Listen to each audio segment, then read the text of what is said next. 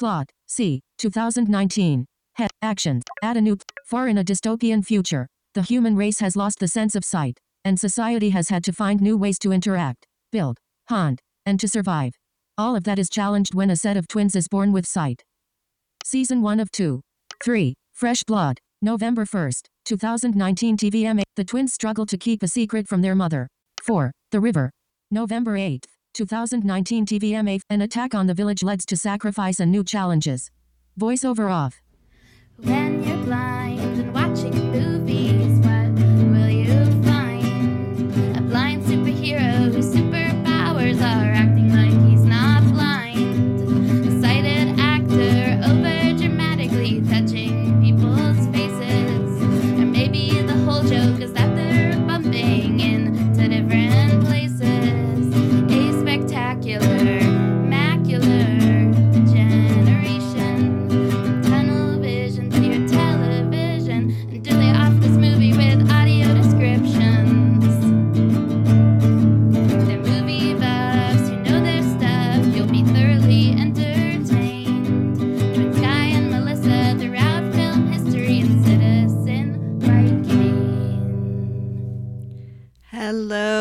and welcome to Citizen White Cane.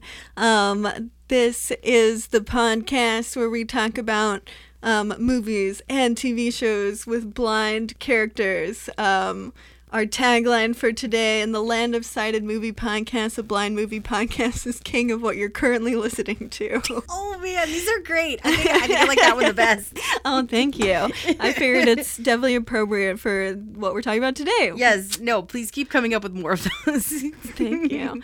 Um, which we, today we were talking about something that we had talked about before uh, in on this podcast, not just in general life. Um, yes. which is the TV show See. Yeah, it was it was fun uh, diving back into the world of See. It was a little hard to not just keep going and watch uh, these two after we watched the first two. I'm so used to binging things that it was very. It's very hard to be like, oh, I'm just gonna watch two episodes.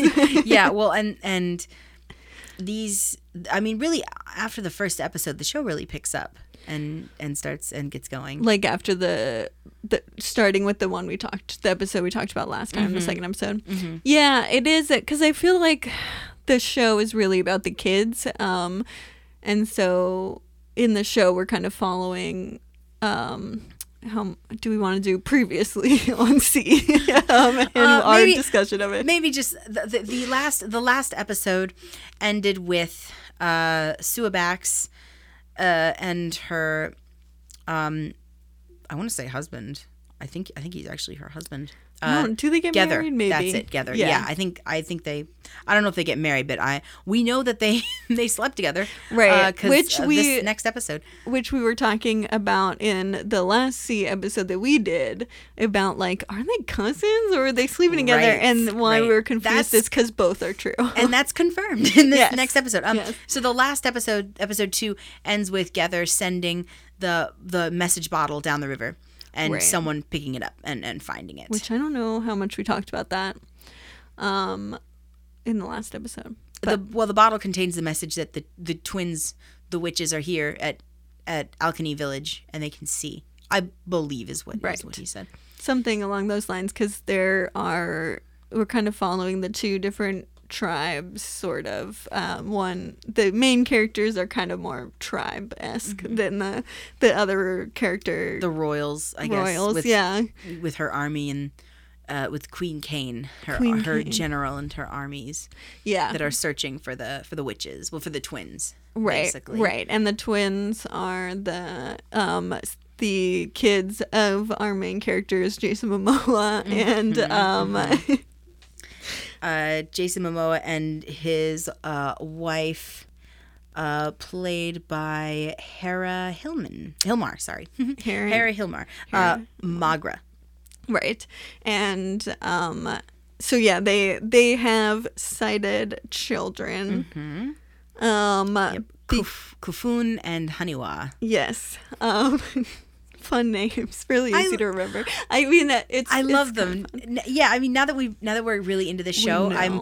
I'm much more accepting of of the crazy names and i'm like Yeah. this is great this it, they just sound right now Yeah, it is like I, I I think you get used to them after yeah after a while as long as you can kind of like because it's really just remembering them is the hard part because it's confusing if you don't remember who people's names are because mm-hmm.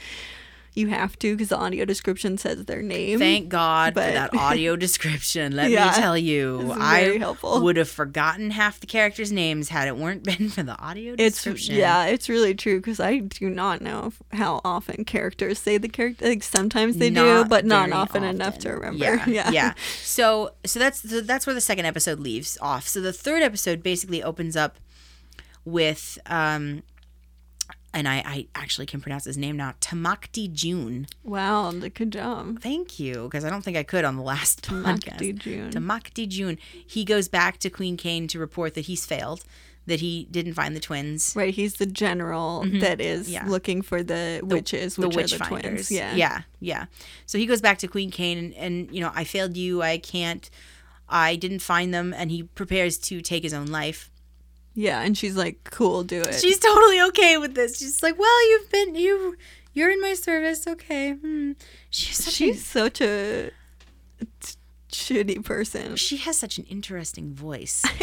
the way she speaks, just It's a, I definitely it's like one of those things where occasionally a character in a TV show will just make me have the urge to punch them like to the fact that it's like literally just like really really distracting like, and I feel like she's one of those characters. yes. Well, be, care- be if you tried to punch her, she'd probably pull out her skin knife, which we did not get to see Fuck in this that. episode. I'm so glad. no skin knife. I'm so glad. Ooh. Ugh, I hate um, that so much. No, this this show, this episode in particular was plenty brutal enough without without the skin knife. I, I know. and and we'll we'll talk about it later. But man, oh man, this there's just this this scene in this second or in this third episode that I'm just sitting there going, my God, this show is so violent. It is extremely violent and unnecessarily so. I feel like because there's like two different super violent scenes wi- in each episode, like one per episode.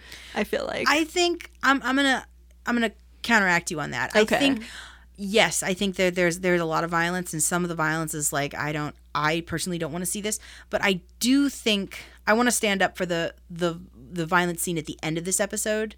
I think it was necessary as kind of the as end as of the character. second episode. Sorry, Which one third is it? episode. Third episode. Oh, oh, oh, The- oh, right. yeah, The third yeah. episode, the Yeah. first one we watched. Yes. Um, where okay, because we to give some background, they're, um, because that's the one with the slave, Correct. Like, uh, owners or slave masters. Right. So have, yeah, Right. So basically, the plot of the plot of the episode is we find out that um, Gether and Suabax have been knocking boots, and they had a baby, but because they are related, Yeah. uh, the baby was inbred and therefore did And not died. didn't survive. yeah, And so ev- so the village is freaking out uh, because we need. Well, the, the way they say it is, we need more blood. Right, uh, people can only procreate with themselves so many times. right, which is true. Yeah. And which was my theory on why they were cousins and having sex last time. I was like, oh, because it's a small gene pool and there wouldn't be. And so, yes, that is it. And that's part of Mm-hmm. it. yeah, and did you notice um, during that conversation, uh, Kofun and Haniwa are talking about genetics? right. It's simple. The fact that they, the village, doesn't understand why two people who are related shouldn't have sex. Yeah, because they can read and Mm-hmm. have now learned, which they only have so many books. So there is a certain level of information. I'm like, you were reading stuff like, um, you know, just like fiction books. Well, I mean, maybe Jurla put in, you know, maybe he put in a bunch of a, a bunch of different books. I don't know. well, Some- he did. He did definitely put in a bunch of different books, but we. We mostly, I mean, they have an atlas. Is one of the ones that's like not just a Oh, fiction book. an American an American atlas, which Right. confirms that this story is in Amer- is in a, is in a post apocalyptic America right. and in the South because Yeah. they talk about the Mississippi River. Yeah. So I'm guessing because they're trying to go to the other side of it or to it. I think I'm guessing they're probably in the one of the Carolinas or Georgia. Yeah, it it's not like it doesn't feel very specifically like because I was yeah because when they start saying place names, I was like, oh, is this gonna be something that's super important later on? But it it was kind of yeah. I think just kind of like that they're in the South, maybe yeah. And then they talk about like like like Philadelphia or something. I don't remember. There's some yeah, no, they were mentioning they were naming off towns. okay Yeah, that they that are in the atlas that ob- It- it probably kind don't of- exist anymore. it kind of got me lost enough that I was, but that's helpful. Thank you. Cause I was just like, I'm getting too many place names that I kind of just like was, I was struggling to even fully figure out where they were. Um, but maybe that's partly because my geography of the U.S. is not super great. Yeah. So Well, thank and you for translating. oh, no problem, no problem. I'm I'm just really tuned into like the lore. I want to know how we got here. me too. Yeah, and what definitely. This, and what this place is and what the rule and we kind of get a little bit more of that in this episode because um, there's talk of a festival and Right. i'm guessing when that they go to the festival. when we go there yeah and there's an amusement park, yeah it's at, a, it's at an abandoned amusement park which we don't know what amusement park it is. No it's just I was really hoping they were going to establish that. so I wanted to know is it like Six Flags or something? well you know probably there's a lot of six flags in the south right. That's so yeah. many yeah uh could have been six flags over georgia if it happened in georgia Maybe, yeah. but then again, I don't know. I've never been to that particular Six Flags, but they have the vil- villages, and there's more than one of these festivals. I'm I'm guessing because only a few, cer- only certain villages show up to each festival. But so you sh- they show up there, and it's basically it's a mating ritual. Right. They're there to to congregate, to socialize, to buy wares, to sell things, and to get it on. Yeah. Basically, It does feel like it's just so weird and ridiculous.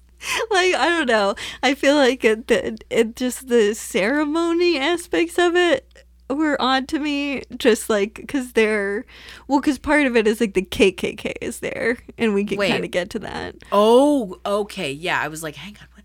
Yes. So, and of course, I I did my research by doing none of my research. Well, Um, it's hard because we're watching episode by episode. Because I thought about doing research, but then Mm-hmm. I'm like, oh, but I'm probably gonna run into spoilers, so it's Oh, more than difficult likely, to do yeah. that. Yeah, now the preacher's voice. Um, we're jumping all over the place because we go to the festival with um Baba Voss and Maghra and and a bunch of other villagers, but Kofun and Haniwa uh sneak around and follow them. right. Because they're not supposed to. Right, they don't want them to go and, and get found out. Right. So we get to the festival and they've been following them, and we hear this preacher, like fire and brimstone preacher, who's talking about burning people because they they possess the power of the light.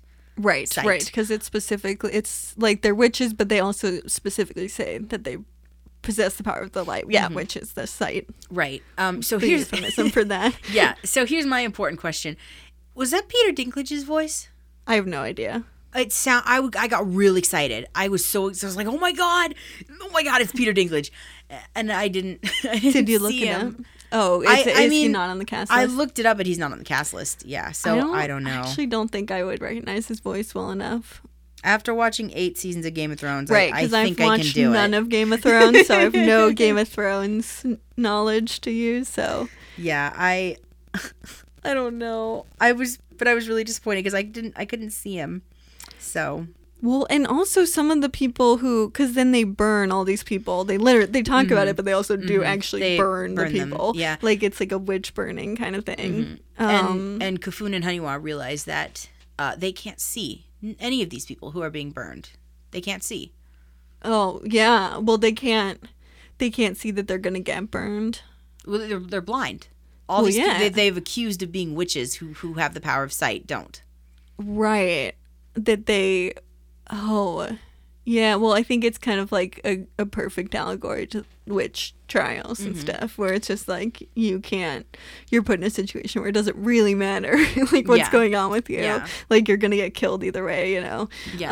Um uh, Well, and this whole episode, the the question and the, what's being played with is. Uh, who is you know is someone who is sighted superior to someone who is blind right. uh, because uh, way b- before the actual um, parliament meeting where they decided to go to the festival, Baba Voss and Haniwa are, are hunting in the woods, and Haniwa has made a bow and arrows. And Baba Voss, they're hunting turkeys, and Baba Voss goes to hunt the turkeys the traditional way, which he says is calling them over by making turkey sounds. And I'm assuming he's going to club them or something. and she says no no no and shoots them shoots the the bird with an arrow Yeah. and then is talking to Baba about all this stuff she's learned in the books about weapons and bombs and power Right, and because everything. she's it's kind of almost I I thought of it as the the two of them the like um Kofun and Honeywan they kind of have like a Malcolm X MLK like a dichotomy kind of going on. yeah, yeah. Well, it's it's funny because Haniwa is is the one who wants the knowledge and wants to use these things that she's learned, and Ye- wants. well she want but it, but like specifically also the weaponry Mm-hmm. aspect of it which um you know i guess kind of like illuminates the problematic nature of having that kind of power like because Right. you know if you can use weapons more skillfully then that is then is kind of power Right, it's easier a- for you to. pretty Yeah, it's easier for you to dominate somebody Right, who right. can't. Yeah. Whereas Kofun is much more scholarly, gentle. yeah He doesn't want to. Uh, he doesn't want to do that. He also he also isn't really a huge fan of leaving the village. Whereas Haniwa, yeah more of a Haniwa homebody. wants to. Yeah, yeah yeah.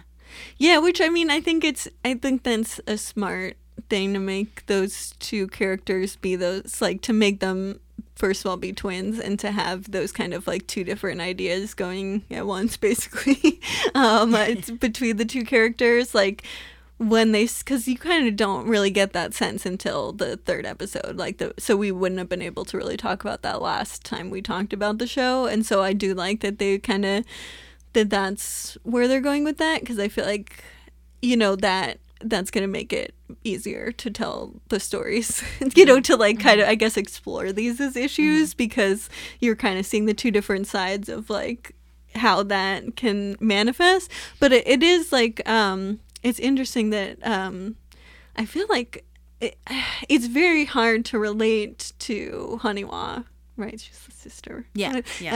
I, I just yeah in my head i don't know like do you i it it's because it just sometimes i feel like she's very black and white thinking and Yeah. it doesn't it feels like I- just not good to me most of the yeah time no i i struggled with her character a little bit this episode because she was kind of i mean she wasn't doing it directly and i don't think she meant to but she was kind of discounting baba because he's blind. Yeah, no, she was, like, can't see. full on like fucked up ableism shit. Like she was like to the point that it was like oh this Mm-hmm. is like not right and i'm like girl he raised you. Right, like you guys are alive because of him and and the other village. Yeah. And just because, yeah, no, it's, yeah, just because you have sight and you can read and you can learn, you know, all of these different things and you can make and shoot uh, a bow and arrow, don't discount Baba Voss or any of the other because she also says like I don't want to go to the festival because I don't want to um, Right. mate with a Mate blind with a person, blind person, and yeah. they because they wouldn't be on my level, and I'm like, fuck Girl, you. yeah. That's not cool, dude. yeah, yeah. So I feel like that. Yeah, it's it's Well, it's it kind of it kind of brings up issues about um you know in in in our world uh about blind blind parents raising a sighted child. yeah, there are and, and again i'm this is this is my hearsay i can't i cannot confirm or deny this um but there there have been court cases where like courts have tried to take kids away from blind you know from both from parents who are totally blind because they're just obviously they're just not fit to raise a child which is just which like is stupid I mean, kind of sort of eugenics. It feels like. I mean, like I don't know. bit. It's it's a, it definitely seems like it. Uh, but yeah, no. I mean, and that kind of stuff is really horrifying and still very common. Um, and there are there are families where one parent is blind and one parent is sighted and the the blind parent will take the kid and go do things you know there's um there's a really great book written by a blind dad uh the well he's written a couple of books but the one i read or saw was um cockeyed uh, and of course, I'm because I'm just thinking of it now. I can't remember the author's name. I will look it up.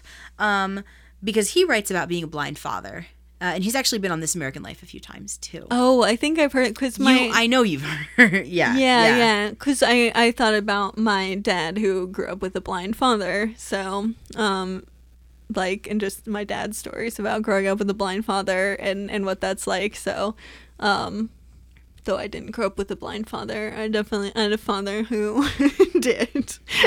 so so it is really interesting to like hear those stories um, from the you know a kid's point of view, I guess, from my dad. Um, but Oh, here we go. Um, so the book is the book is Cockeyed, a memoir, and the author is Ryan Knighton.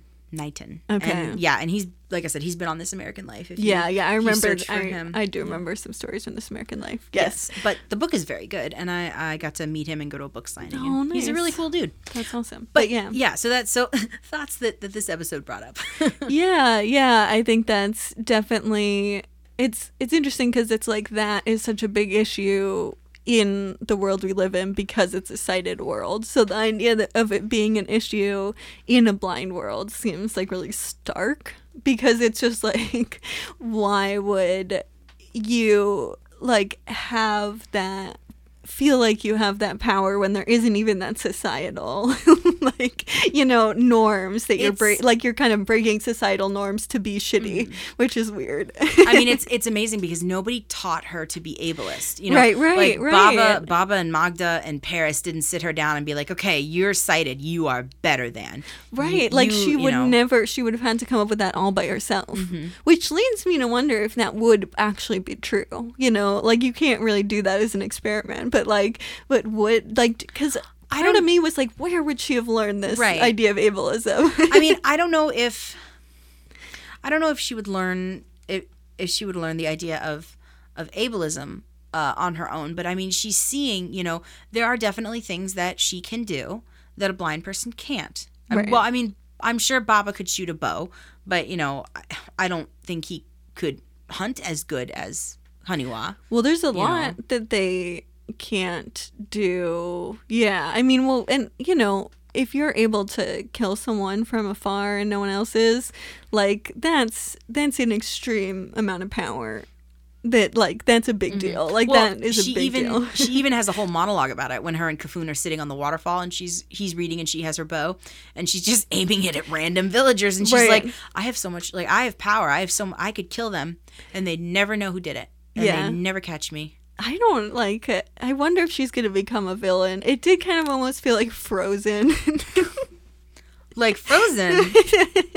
because it's just like a sibling relationship where one of them becomes a villain and you're partly like why Mm. right, Like- right. But Elsa, but uh, and I have to, I have to say this because my my my friend loves. I have a friend who loves Frozen, and she'd kill me if I didn't try and defend it.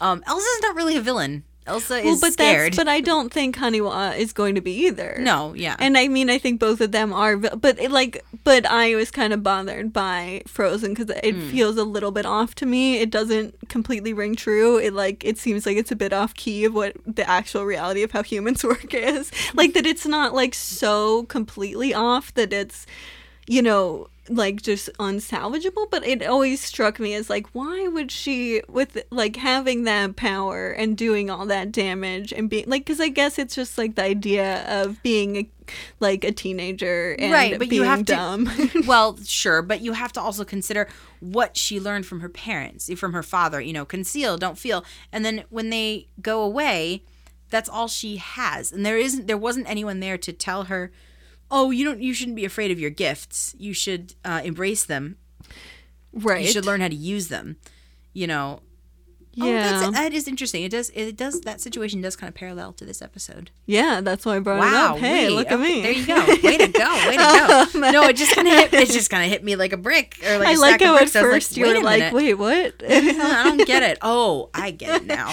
um but yeah i mean i think that like well, maybe Kofun will have to save Haniwa. well like, and like Anna saved Elsa. it does feel like that could easily be part of it at some point. Yeah, like that that could be something they're working up to. I don't know if it's something that'll happen, but it definitely uh, wouldn't seem totally off to like if it did happen, you know. Um but it is I mean, I don't know. Like it like now it because those two both have this as a trope. I wonder if it is just like a trope. Like maybe it's a newer trope than like other things, but it is right. it, it's weird, you know. Well, and the whole the whole sighted superiority thing. I mean, it's hard because when I'm, you know, I, you and I have a fair amount of usable vision, and if I'm in a uh, a, a room of totally blind people, which I have been. I mean, I, I got to stay at the at the National uh, Federation for the Blind, their main headquarters uh, in Baltimore, which is basically run by blind people. Right. The whole staff is blind, pretty much. Um, and they, I mean, and they run the center, and they run it, you know, like clockwork. They do a they do an amazing job. Their president of the organization is blind, um, and yet I sometimes am in a room with all of them, and I'm the only person who can see, or one of few who can see.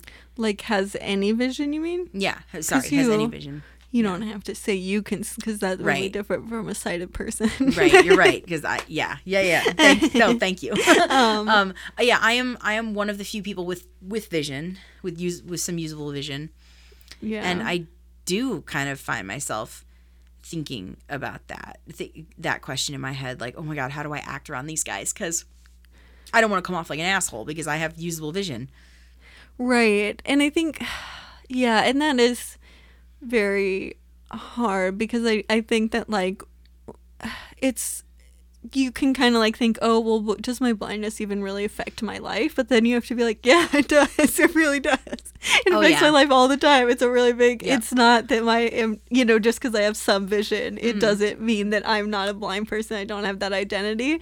And I think that, like, it is important to remember that like 90% of blind people have some vision. And in a way i've been thinking a lot about it. We haven't had any representation so far of any single person who actually has the vision we have. Like and like and that's yeah. 90% of blind people are Yeah. not being represented at all. And i think that that also could be a weird thing. But that's kind of i guess another point that's like not necessarily to the point you're making but Yeah, no, it's just but- something that came up. but i hear you. Like i that's that'd be an interesting challenge for an actor. You know play someone who can see but not well Right, we'll play a blind person that's part of the ninety percent of blind Right, people. right, That's how I would word that. that's better yeah yeah but that's because I, yeah. I mean, I think because I don't know, just as, and I think that comes from me, like being very like militant about that, just as someone who was not diagnosed for ten years, and I do think if there was more representation of people like me, that that would not have happened because I literally only found out that you could be a blind person with some vision when I was diagnosed after being one for 10 years. And so if I can't know about it when I was one for 10 years, then that's bad, especially when it's 90% of blind people. that Well, seems wrong. Yeah, and I mean, and if you if you do the reverse, you know, if you put me in a room with a bunch of sighted people, and then I'm Right, the then odd you- the odd person yeah, out, yeah. you know, then d- do some people think that they are superior to me? I mean, I've Yes. definitely. Oh yes, I they do. confirm, yes. Oh yeah, yeah. I mean, happen. I have definitely have had that that experience. So it's it is it's hard. It is a struggle because I Right. yeah I definitely don't I don't ever want to see myself as superior to someone else because I can do something that you can't do. Yeah. We, yeah. we're not. It's not about who is superior and who is better. It's about the fact that people have different abilities. Right, and it's really has nothing to do with your um like morality at all. Like you know, like ability and morality are there's no connection there. you know, like Right, right. it's just like Oh, not yeah. to say that they're you know inversely like connected. I just think there's no connection. They Mm-hmm. just don't. You know, you how your abilities has nothing to do with your morality. Well, They're and- just two different measures. And there are yeah, and there are plenty of blind people in this show who are assholes. Right. There's a lot of them, I feel like. It is like which I think I think there's most of them are. And that is the thing that I don't understand. Like I mean like in the world today, like most people are fundamentally good. So why would a blind world have so many more assholes than the actual world? It doesn't like make any sense. Well, but yeah, but that also that also implies the trope of the blind or disabled person as the innocent. Oh, they're they're innocent because they're disabled and they just they wouldn't know any better. And why would why would you ever suspect them? I mean, okay, so I I carry a big purse with me or a backpack or whatever, and whenever when I, I go to the movies, I of course will usually buy something at the concession stand, popcorn, or drink, something. Nine times out of ten, I'm sneaking something in my backpack and almost nobody stops me. no one cares. Nobody cares. Well, Yeah. that no one cares. And um and even when I was working in a movie theater, I wasn't stopping people, but still. Right. I don't think anyone has ever gotten stopped for doing that unless it's so fucking obvious. I mean, I don't think that. I mean, I think occasionally we get like sometimes special treatment, but I don't know. I've never really totally been aware of like it being clear that I was getting any sort of special treatment. I don't know. I mean, it depends. I think that if it's like if I get it, it's probably something I don't need or want, you know, like which I mean makes it hard to um really remember. But like yeah, I mean, I think that it it doesn't there's a difference between people being because there would be no one to be like oh poor you in this world other than the like few sighted characters like which sometimes they're sort of like that maybe but not not totally. Like they don't like Haniwa i guess would have to be the one who would be the closest to like being like you know uh what's the right word? Patronizing. Um yeah, yeah. but like i think that yeah just that blind um people i think do not nec- like a, just a world of blind people would not be more um morally suspect than a world of sighted people or a world you know our world basically with blind and sighted people. But Yeah, like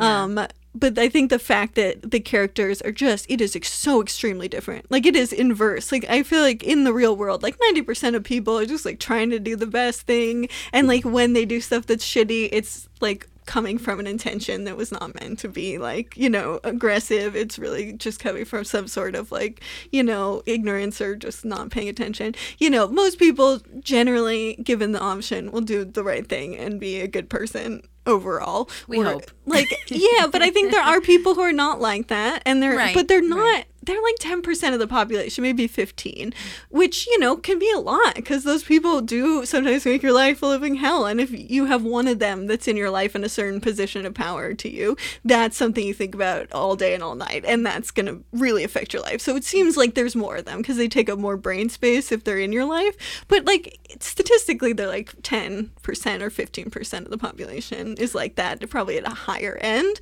So the idea that in this world like 90% of people are like horrible? It's just like what?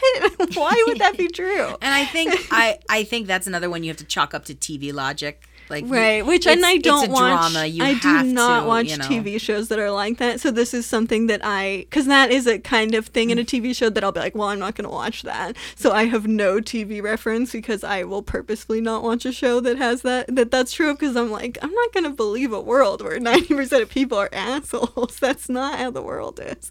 And it just, I don't know. It always makes me think that the writers are assholes. Like, because you know, like it's like, do you not have empathy for humans? You not know what's going. Like, are you part of the ten percent? If you all your characters are, that's got to say something about you. If you I mean, can't I- get the range of human decency, right? And that's and that is a question I can't answer. That's I think that's a question for Steven Knight, I know. the producer of the and show. like not to like throw shade too much um on any one person but i do think that and you know maybe some of them are good people who just are not very good at writing which you know i guess is one thing Well, but I, like I, again, and kind of to defend defend the writers a little bit. I don't think it's that they're bad at writing. I I don't think this is a a horribly written show.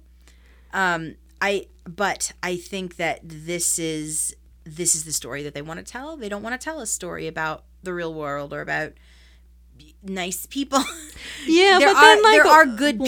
people, why tell but- this story though well, and again, we've only seen four episodes, so we haven't you know we Right. haven't experienced But we, we the entire it. story. I feel like we have a good sense of like the perspective in different ways. But I guess like what um what do you think like why why make all the characters mean? What's like cuz I think the narrative like reason for that is the really the only important thing in this discussion kind of if that makes sense. I think the characters are mean. I think it's hmm, okay. I think it is a it's it's a power struggle. Yeah. Um, the characters who are in power have everything, and they and therefore they feel like that they they can do whatever they want. So they are not uh, the nicest people. They have they have everything, and but still they're unhappy. Yeah. And they can, you know, Queen Kane can uh, exert her power They over have everything. you know whoever well no they don't have everything They but- have pretty little. I mean, they kind of are acting on scarcity, but it also seems like so self inflicted half the time that you're like, why? why are you doing this? Why not just be cooperative? Like, this hmm. is evolutionarily stupid. Like, there's no way that every single person would have this just like completely like dis you know that that goes against evolution to like not be cooperative like that is such a val like you need that to evolve as a species so like how did that get like you know tested out of people. Like because you would also think that the people who survived would have been the most cooperative you know? Like they had to be. So the gene pool shouldn't should definitely be more cooperative at this point. Like it is so bizarre that like they would be so like like I mean, and acting out of scarcity like that is a valid argument.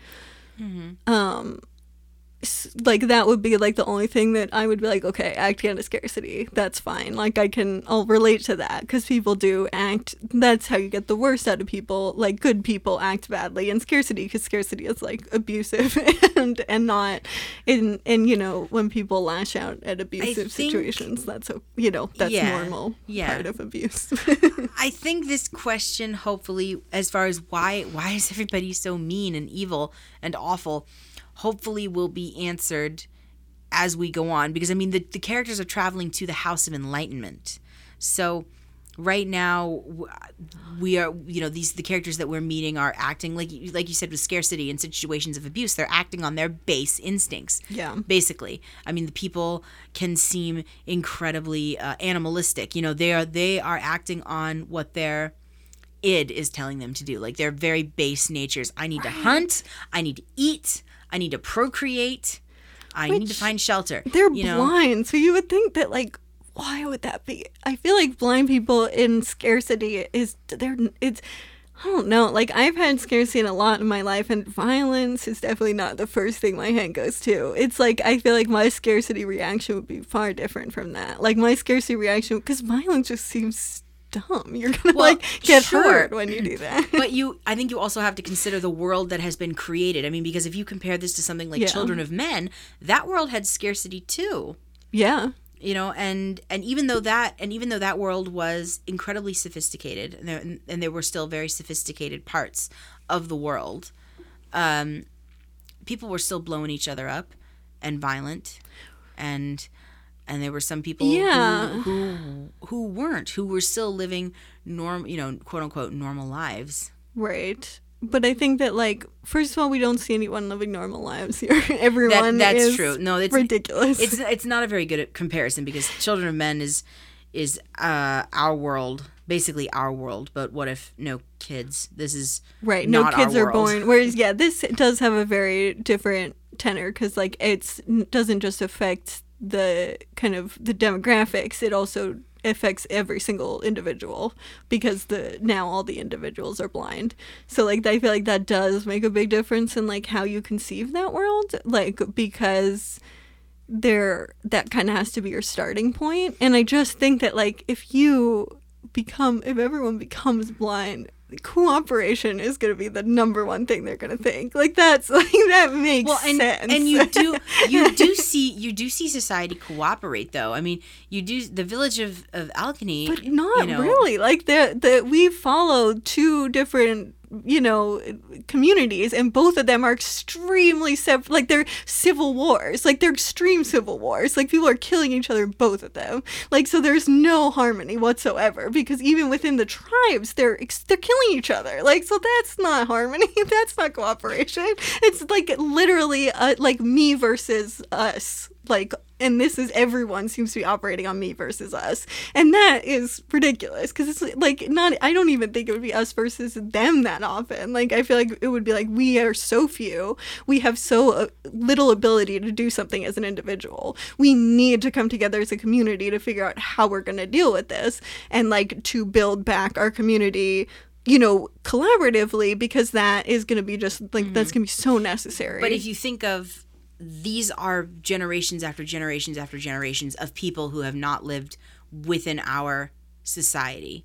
And this and this is all they know and this is the evolution of of that of of the, this world going you know going to shit and all we, we can assume well they have electricity but we but you know they don't have cell phones they don't have laptops they don't have any technology Right. and then some some tribes like the village are yeah are living basically on um primitive stuff Right. They which right. But then I guess what how do we get from if we assume that like okay when everyone went blind there was a lot of cooperation and everyone came together as a community to figure it out like how would you get from that point to where we are i just can't imagine how that works I don't know? I yeah, that's that's the question I can't answer.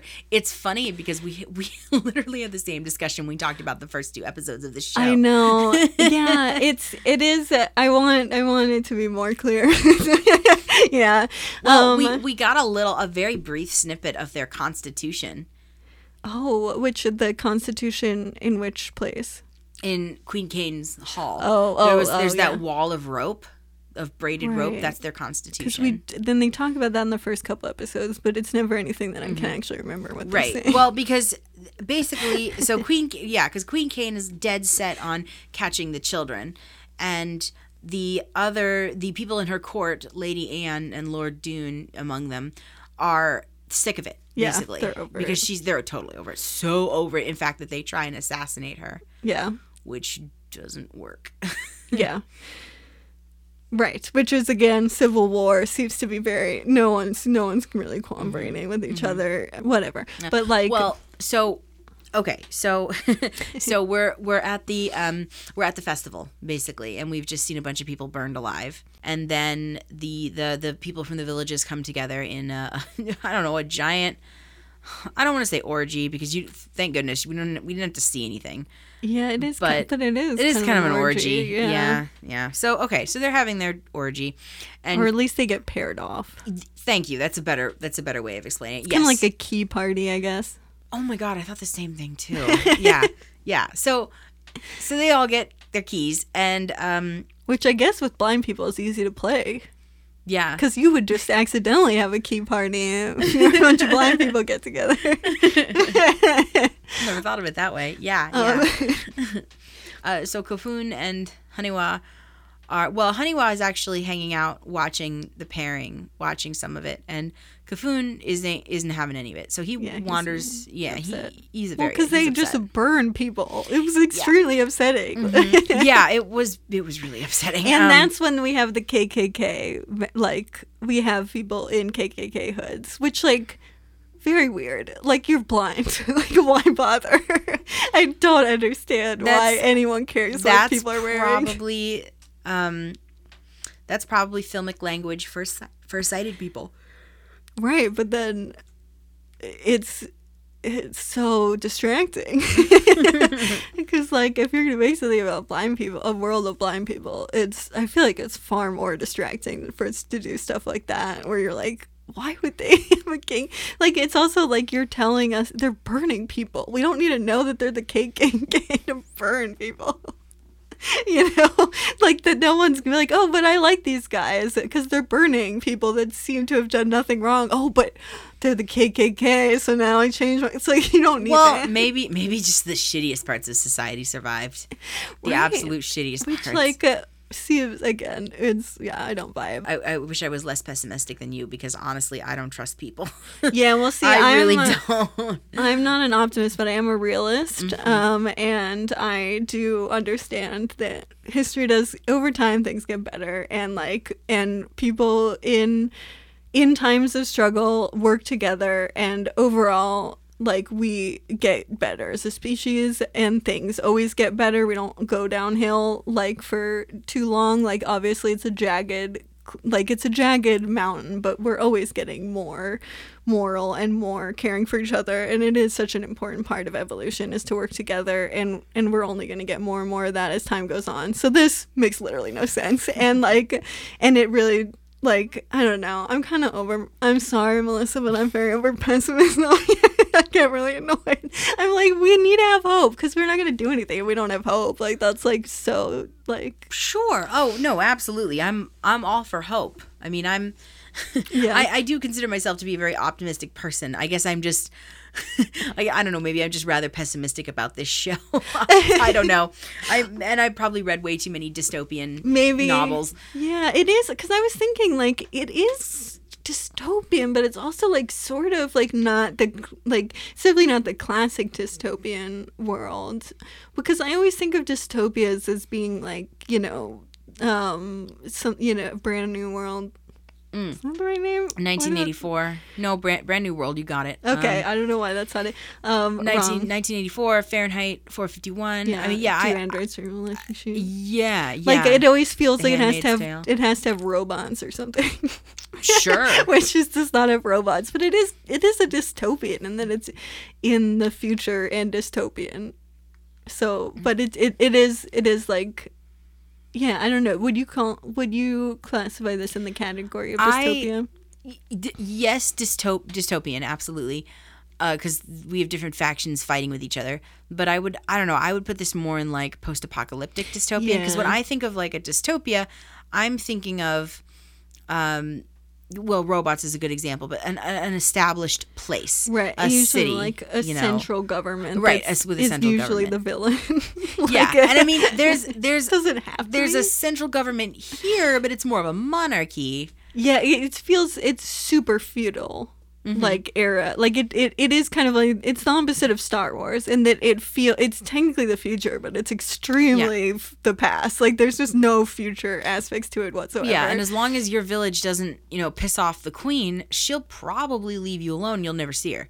Yeah. You might not even know she I exists. don't know though. It doesn't seem like you can be you can live a life of like there's not a single character that's just like, okay, well, you know, I have the stuff that I do day to day, you know, and I have my family that I love. And like there's no characters that are just chilling. Like everyone is like constantly like I'm going to die or I, or I have to kill everyone. Like it well, not or. It's like those are what I'm always doing. Either getting about to die because someone's about to kill. Like I'm either trying to someone's killing me or I'm killing someone else, and that's like ninety percent of my life. And that's like Well, that's- all the characters.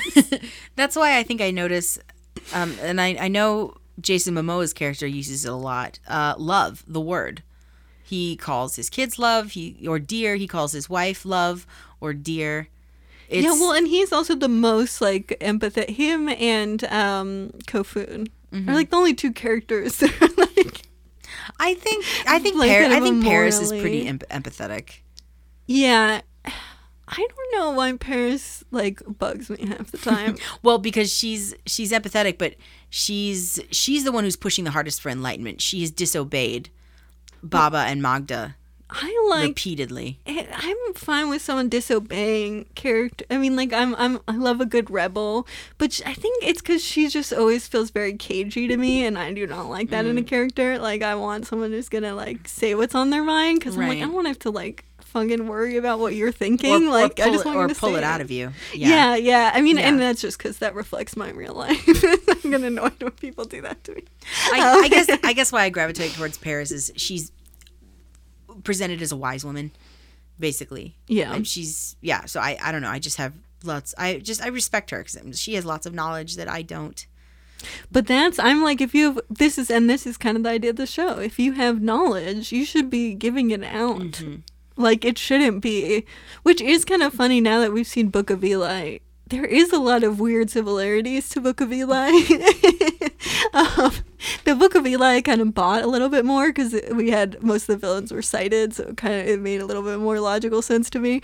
Um, but like, but you But- do have like this kind of idea that knowledge should be spread and not Right. It Like, should be held. it should be shared and not hoarded. which is why Paris bugs me because she it always feels like you're never totally sure if she wants people to like it. it- It feels kind. It's a little bit more. I always worry that she is kind of more of a very us versus them kind of person in a way that's like Mm. you- not always healthy once you push it too far. Do you think when push comes to shove, Paris would turn on the on the party and give On- and give them away? Um, not no, because I feel like she is aligned with only with um, uh, Honeywan Kofun. I feel like that is, I feel like that's her us, and like even Baba Voss and um, and Maghra are kind of the them. Like she feels very much like the like a surrogate mother for the kids in a way. Well, yeah. I mean, she literally brought them into the world.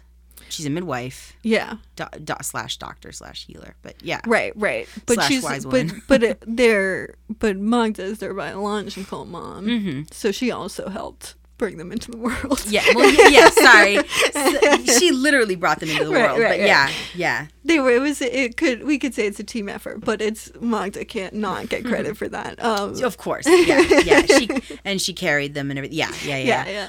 So, um, Kofun basically on his own, uh, accidentally gets caught by slavers. Right. And that's so that's something new in this society Right, that we have that I didn't know about. Yeah, is yep, people people just Which I was like, oh, so are we gonna do a whole race metaphor? But then it kind of fell apart Yeah, again. no, I don't. No, no, no, no, no, no. Yeah, no.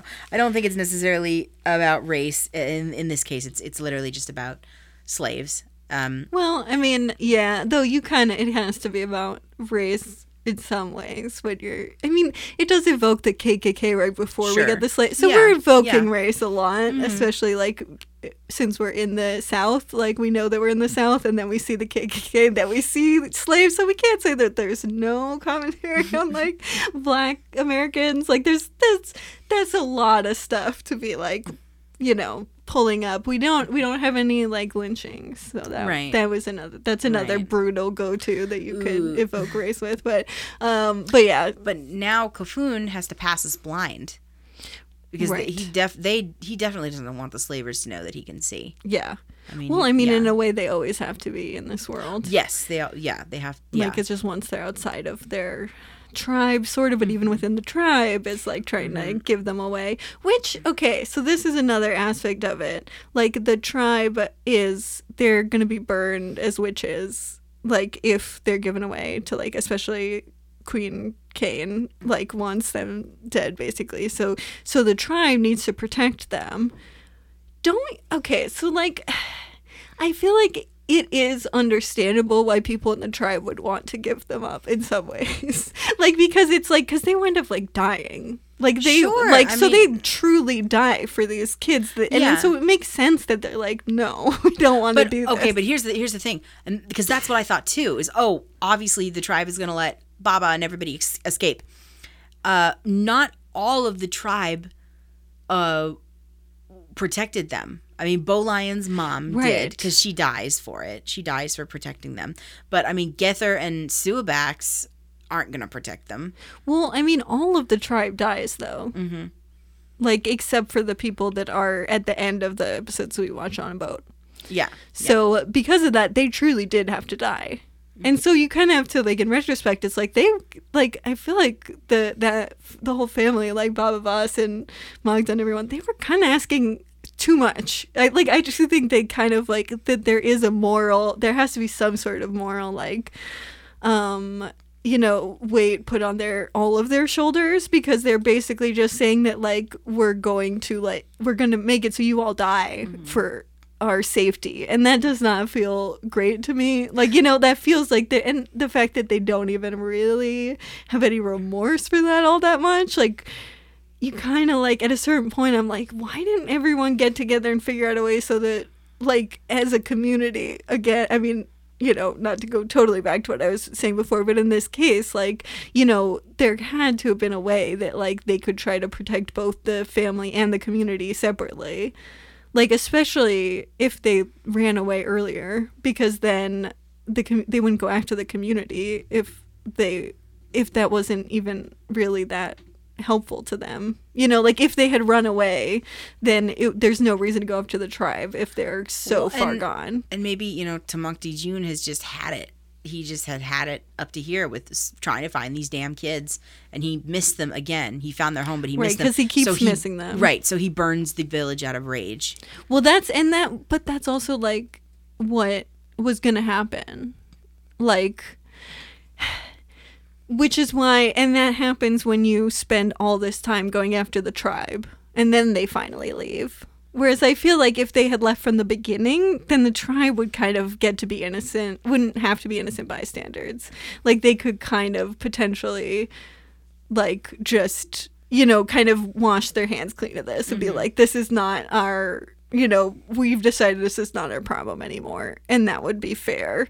And i feel like because baba voss is kind of like the patriarch of the tribe so i feel like it's kind of on him to be like hey, like we're not going to put all of your lives at risk when our lives are at risk anyway. So like they're also worried about their own safety. And so to add all these innocent bystanders into that safety calculation and then in the end manage to be safe, but then all the innocent bystanders die. Like that seems not cool because you Yeah, just led your own people into death, basically. And I think, I think he he definitely feels that. I think he is he carries that on his shoulders, and I'm thinking that this is something that he's gonna have to deal with in future episodes. Honestly, I don't think Yeah, you just I mean they're kind of like intro- traumas. Yeah, I don't think you just introduced an element like this into your story. Yeah. And then just, oh, well, I guess the village is dead, you know, and then I'm just going right, to go on. yeah. No, I think he's going to have to deal with that. I, maybe he's going to meet someone from the village, from Alkenny Village, who survived. Or Do who, you, you, know. feel like it could have been avoided though? Because that's, I think, the real question. Well, so he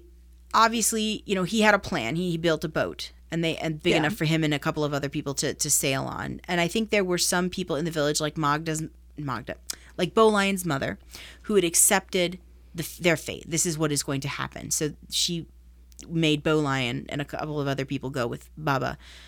Um so I think you have people like that who and Bo Lion's mother certainly didn't give the twins up. She and she wasn't going to. And I'm I'm guessing that maybe well, I can't say that maybe not everybody in the village knew it's a small community. I'm sure everybody I mean, knew. everyone knew, Everybody yeah. knew. Yeah. And Gather and Suabax didn't help matters. because they, kept probably- leading. But that's also like, seems like that also could have been avoided if you were just left from the beginning. Mm-hmm. Like it just seems like you're kind of also making yourself more vulnerable, and then also like putting other people's lives at risk. And it, it was just, I never fully understood why they didn't just leave. Right. Well, maybe they didn't have the means to leave. Well, I they mean- did have the means to bring the whole tribe. On, So that seems on that, on that boat, they weren't going to fit Well, on that no, boat. no, no. No. But that's like, but at the because this happens at near the end of the fourth episode. Um, so Mm-hmm. We're, it's kind of we're all skipping around, yeah. Yeah, yeah. I mean, I feel like we and we've kind of covered a decent amount of the two episodes. Yeah, I well, like the only uh, the only thing I want to circle back to is Yeah. the the scene, the fight scene in the third episode, because I Right, think with that the slaver- needs to be talked the about. slavers. Yeah, yeah, yeah. So Kofun and the others are led to this concrete room, basically in what was a city, maybe, and they're going to be uh, sold off. Yeah. So Baba Voss is going to go rescue them because because Haniwa has led them uh, to where they are, where the kids are slaves, uh, not kids, where the slaves are being kept because she can see the smoke from their fires. um well she can also read a message that um the uh Ka- Kofun wrote. Right, right. And um, this is where Maghra learns that they um are reading because she until now didn't know Right. that they could read. right. Paris and them had kept it uh, a secret, and Maghra And Baba Voss and and. Baba Voss, right. Oh, you're right. You're right. And uh, Maghra is not happy. Yeah, she's real mad. Yeah, and I mean I understand. I mean you you have your entire your your entire family whom you love and trust is basically keeping secrets from you and a huge secret. Yeah. to yeah. I mean, it really is. I, I would be mad too. Mm-hmm. I feel like it's reasonable. And I mean, yeah, I guess like I get that that's something that they wanted to do, and then like, you know, what is it? Is it morally wrong to learn how to read? I don't think that's very clear. Well, you know, that's not clearly it one way or the other, really. not only just learning how to read but gaining knowledge. Learn, you know, and and, and advancing in their studies as sighted people. Maybe Maghra is upset uh, because she doesn't want to lose them to this. you know, Yeah. because then they want to find Jerla well, it also puts and, them you know, potentially in danger Right. too. right, and they're you know they're in enough trouble because they can see. Right. So that makes it, but it almost feels like the fact that they can't say anything about how they can see, but like makes it more da- makes them more dangerous. Because like, if you knew they could see, I guess then you would like because they they're like you know. Uh, Haniwa is like shooting people with arrows, Right. Like we, you yeah, know, we know we know Haniwa's dangerous. Yeah. Right, right. But Yeah. like I feel like if if there was more awareness that that they were different. I mean, I don't know, but it does feel like they are more dangerous and that no one even knows they can see. So it does feel like as a society they fucked up by like making, you know, sighted people need to like not like be um discreet just makes because i feel like a discreet sighted person i would be more afraid of than a non-discreet sighted person They already have discreet blind people. They have shadows. Um The spies who just kind of are there in the background, all painted up. well kind of everyone can be discreet depending No, on true. it's just that like they wouldn't like everyone is assumed to be blind mm-hmm. um or they're accused of being a witch basically Yeah. um so Yeah. so that like they kind of made it they kind of dug their own hole that like sighted people are not gonna they have no incentive to say that they can see to anyone Mm-hmm. other than like trusted people because like you know you're not gonna tell someone that you're you know the kind of person they want to kill you know that's not it's like Right, you know that's just being like we're gonna you know we need someone to confess to this crime and also they will get the death penalty. It's like okay well so no one's gonna confess to the crime obviously. Like that's not you're never gonna get people say you know no one's gonna come forward with that kind of shit. So i mean you know they kind of have to like not yeah not be openly sighted. Um but but which is why i think part of my just thing is like they are in, in that's endangering themselves too. Yeah. Like no, I, I can see, I can see where you're coming from. Yeah. Um. which is a good like you know par- parental concern like that you know that makes sense Oh yeah, I didn't think I didn't think that Maghra wasn't justified in her anger. Oh, totally. She has every right to be angry.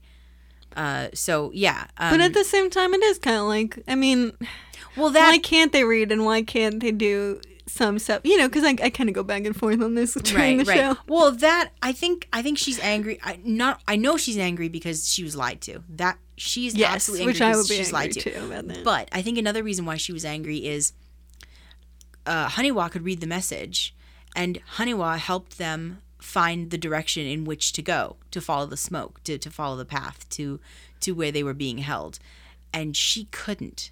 Right. She's well, a because mother. it's like someone that's it's like kind of being a disabled person, and then for the first, it's kind of like in the eyes of me, where you had those kids who would go, who would wind up after being in the blind school, were in a public school where they were the only blind person.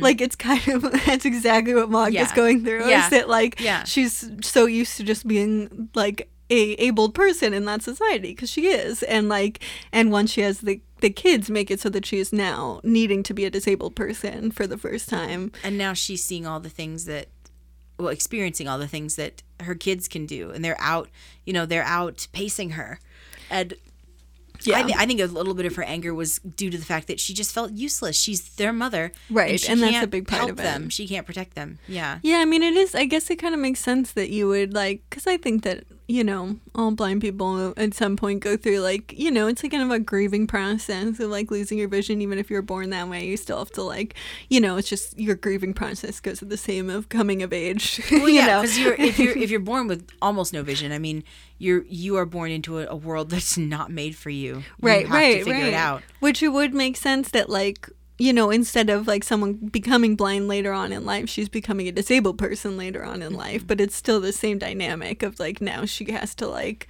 you know now she's just much more aware of the you know the things that annoy us you know like and if i don't yeah i mean and that's something i think about like why i would be reluctant to like you know, teach certain ages of kids, especially teens, because like there's like a sense of like, you know, kind of just being shitty about people's disabilities and like, you know, be like, oh, you can't see, well, I'm gonna like, you know, do stuff that I'm not supposed to do in a way that you can't see it. And like that stuff gets me really mad.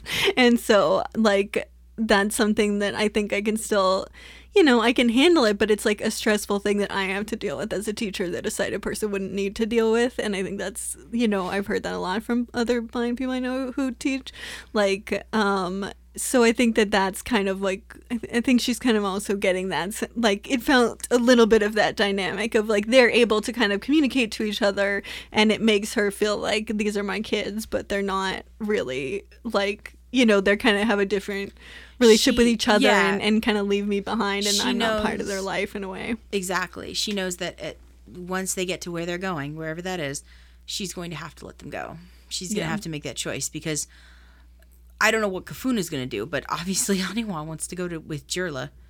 Right, honey. Well, and because Kofun, because at one point in the fourth episode, they, um, I think, or maybe at the end, of, I don't remember exactly, but they, but they literally say that that Kofun is like, I want to stay in the with the at the village, and Haniwa says, I want to go and leave. So that's not. This is not even in us inferring. That's just. That's they both say. say. those Yeah, lines. Yeah. yeah. So, oh my gosh.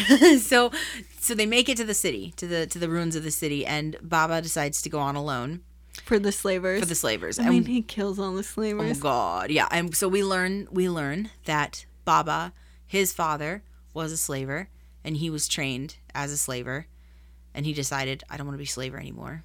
Right, but he was like He was. the beginning of his life. He was. Yeah, he was a slaver. Yeah. So, and Haniwa wants to go in and rescue them because she has sight, or rescue Kofun because she has sight and she can do it. And he's like, I don't want you to see this. Right, exactly, exactly. And because Baba has to be, he has to do some really fucked up things to these people.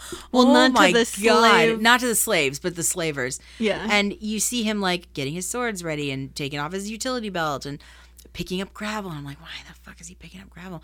And then you, then this, I, I gotta say, I mean, it was a really cool fight scene. It was a so really brutal, cool fight though. scene. It was so brutal though I could not Handle it was it. oh no so when he when baba to to dispatch the last slaver when he shoves his sword down the guy's throat i mean I i'm sitting there going oh it. no oh i was coughing like i was just oh my god i was i'm gonna be sick I don't even want to talk about this. It's so horrible. okay so i, I no, no, no, no, no. It's fine. Um, but well, I- I, won't. I won't go into excruciating detail, but it's it's awful. Uh, the but it was really cool to watch him do it, like to watch him fight. You know, Why as did he have to be so brutal? I know, feel like I he know. could be a lot more humane. he could have dispatched them without dispatching them, but.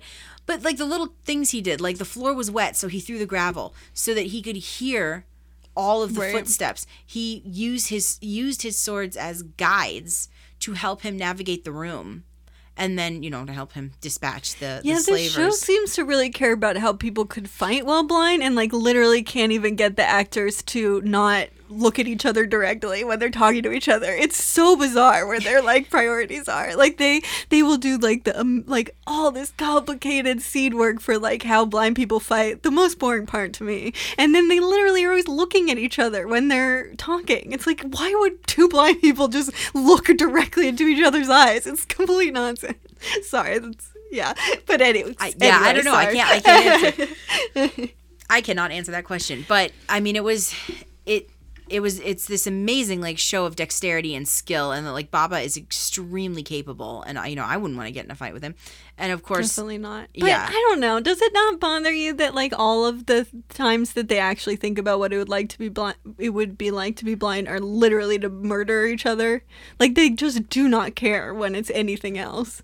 Like because they forget that the characters are blind. Obviously, like it gets worse. I feel like we talked about this a little in the first two I mean- episodes, but it gets it gets worse. I yeah, like. I think that maybe these people have just been, you know, living with each other for so long, for all their lives, that uh, that they don't want to actually hear each like because you would you have to like face each other with your ear that would make sense Mm-hmm. like that just that seems like a more that seems to me more intimate because then you're you're actually you're hearing them yeah. Well, and at, at times they do. Not all, Yeah, not all most of the time, they but don't yeah, yeah. No, most of the time it, it looks like it looks like two sighted people in a room. yeah talking, to, each talking to other, each other. which is it is so jarring to me i don't know like does it is it not jarring to you because i notice it every single time and it just seems like the actors all they need to do is just be like i'm blind like i can't see this Right. person i don't need to look at them I guess I'm just I guess I'm I just need to be better about watching about really watching for it because I was just so concentrating on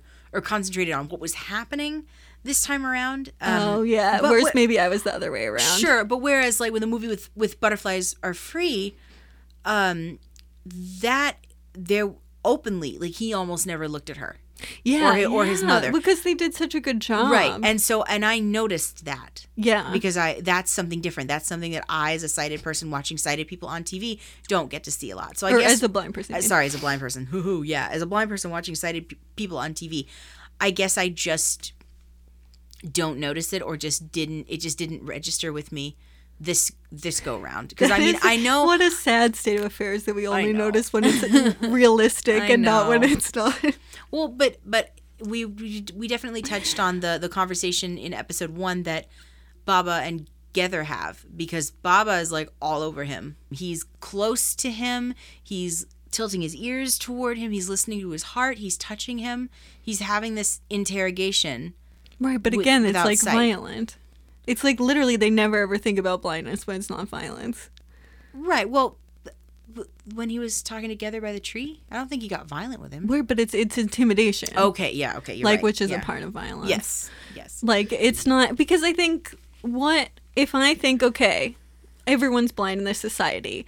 I have a billion thoughts about how that society works. Not a single one has to do with intimidation or violence. Like mm-hmm. literally none of them. Whereas like you have infrastructure, the way that you do the infrastructure, and they like do this. Occasionally they'll just like touch upon something like with you know like the beaded languages. Like they'll kind of have like little things here and there like sprinkled around. But it's like you need to have infrastructure. They have all these places where there's just giant open nature land, which is like literally blind people would never make that their society because that's so unhelpful and that's like that's already very disorienting for us. And so why would that be the thing that everyone decides? Like you would you would have so much infrastructure because blind people like the amazing thing about a world of blind people is the infrastructure you would Sure. have and Yeah. like that's what's so fucking exciting about that idea. Mm-hmm. And so the fact that they just don't care and they really just and all the stuff that they come up with is like, no, why would a blind no? Like blind people But would I mean, not do this. and maybe and maybe that's just not the world that they wanted to play in. That that, that isn't the world that they wanted to write about. They wanted to write about this feral, feudal, mean, tribal society, so. monarch, But what we- society. That's that might be apparent, but why? I mean, like, but also, what do we think about that? I guess I am coming at it. Uh, the show when I okay when I saw the preview for this show and I because I, was watching the Apple keynote event and Jason Momoa came out and introduced the show, and when I saw the preview, the thing about that really piqued my interest besides Jason Momoa was supposed to be the main character and for the most part he is, kind of. Um, the the thing that piqued my interest is, uh, everyone in the show is supposed to be blind. Right. I'm like, okay, this is a show I have to watch because everybody's going to be blind and it's either going to be awesome or terrible. I don't think the show is terrible. I'm not sure if I think the show is awesome. So you were wrong. No, I'm just kidding. I was wrong. Yeah.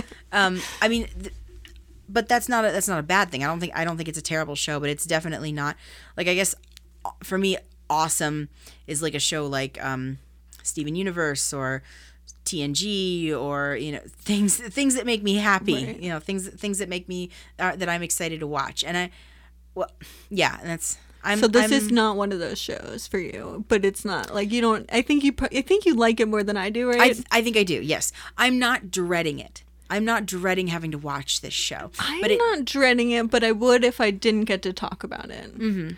Like I, I would dread it if I was watching it for fun. right. So this is unless we were doing this podcast, this is probably isn't something you would just put on. Definitely not. right. So if for the fact that it wasn't about a bunch of blind people, this probably isn't a show that I would just throw on. I see. Okay, so it's Uh, kind of like That's the, the blind aspect is right the blindness hooked me in but i'm more accepting of this whatever this world is that they have created because i uh, i come from fantasy Right, You know, that's what I was gonna say, is enjoy I- that, I that am type of stuff a big fan of fantasy that is allegorical. Sure. And if it's not very allegorical and not allegorical in a way that I find helpful, then I don't like it. Like for me, it's like you create a world and you're creating a world to say something about our world right now. And if you do a bad job of that, I'm over it. like, and that's like I think kind of because I because I do want to to say that I I really do think that some I mean most of my favorite things at a certain point are fantastic have a fantastical aspect but they all are also allegorical like like very allegorical in and deal with issues I care about and so so I think that like the difference might be that you're kind of wanting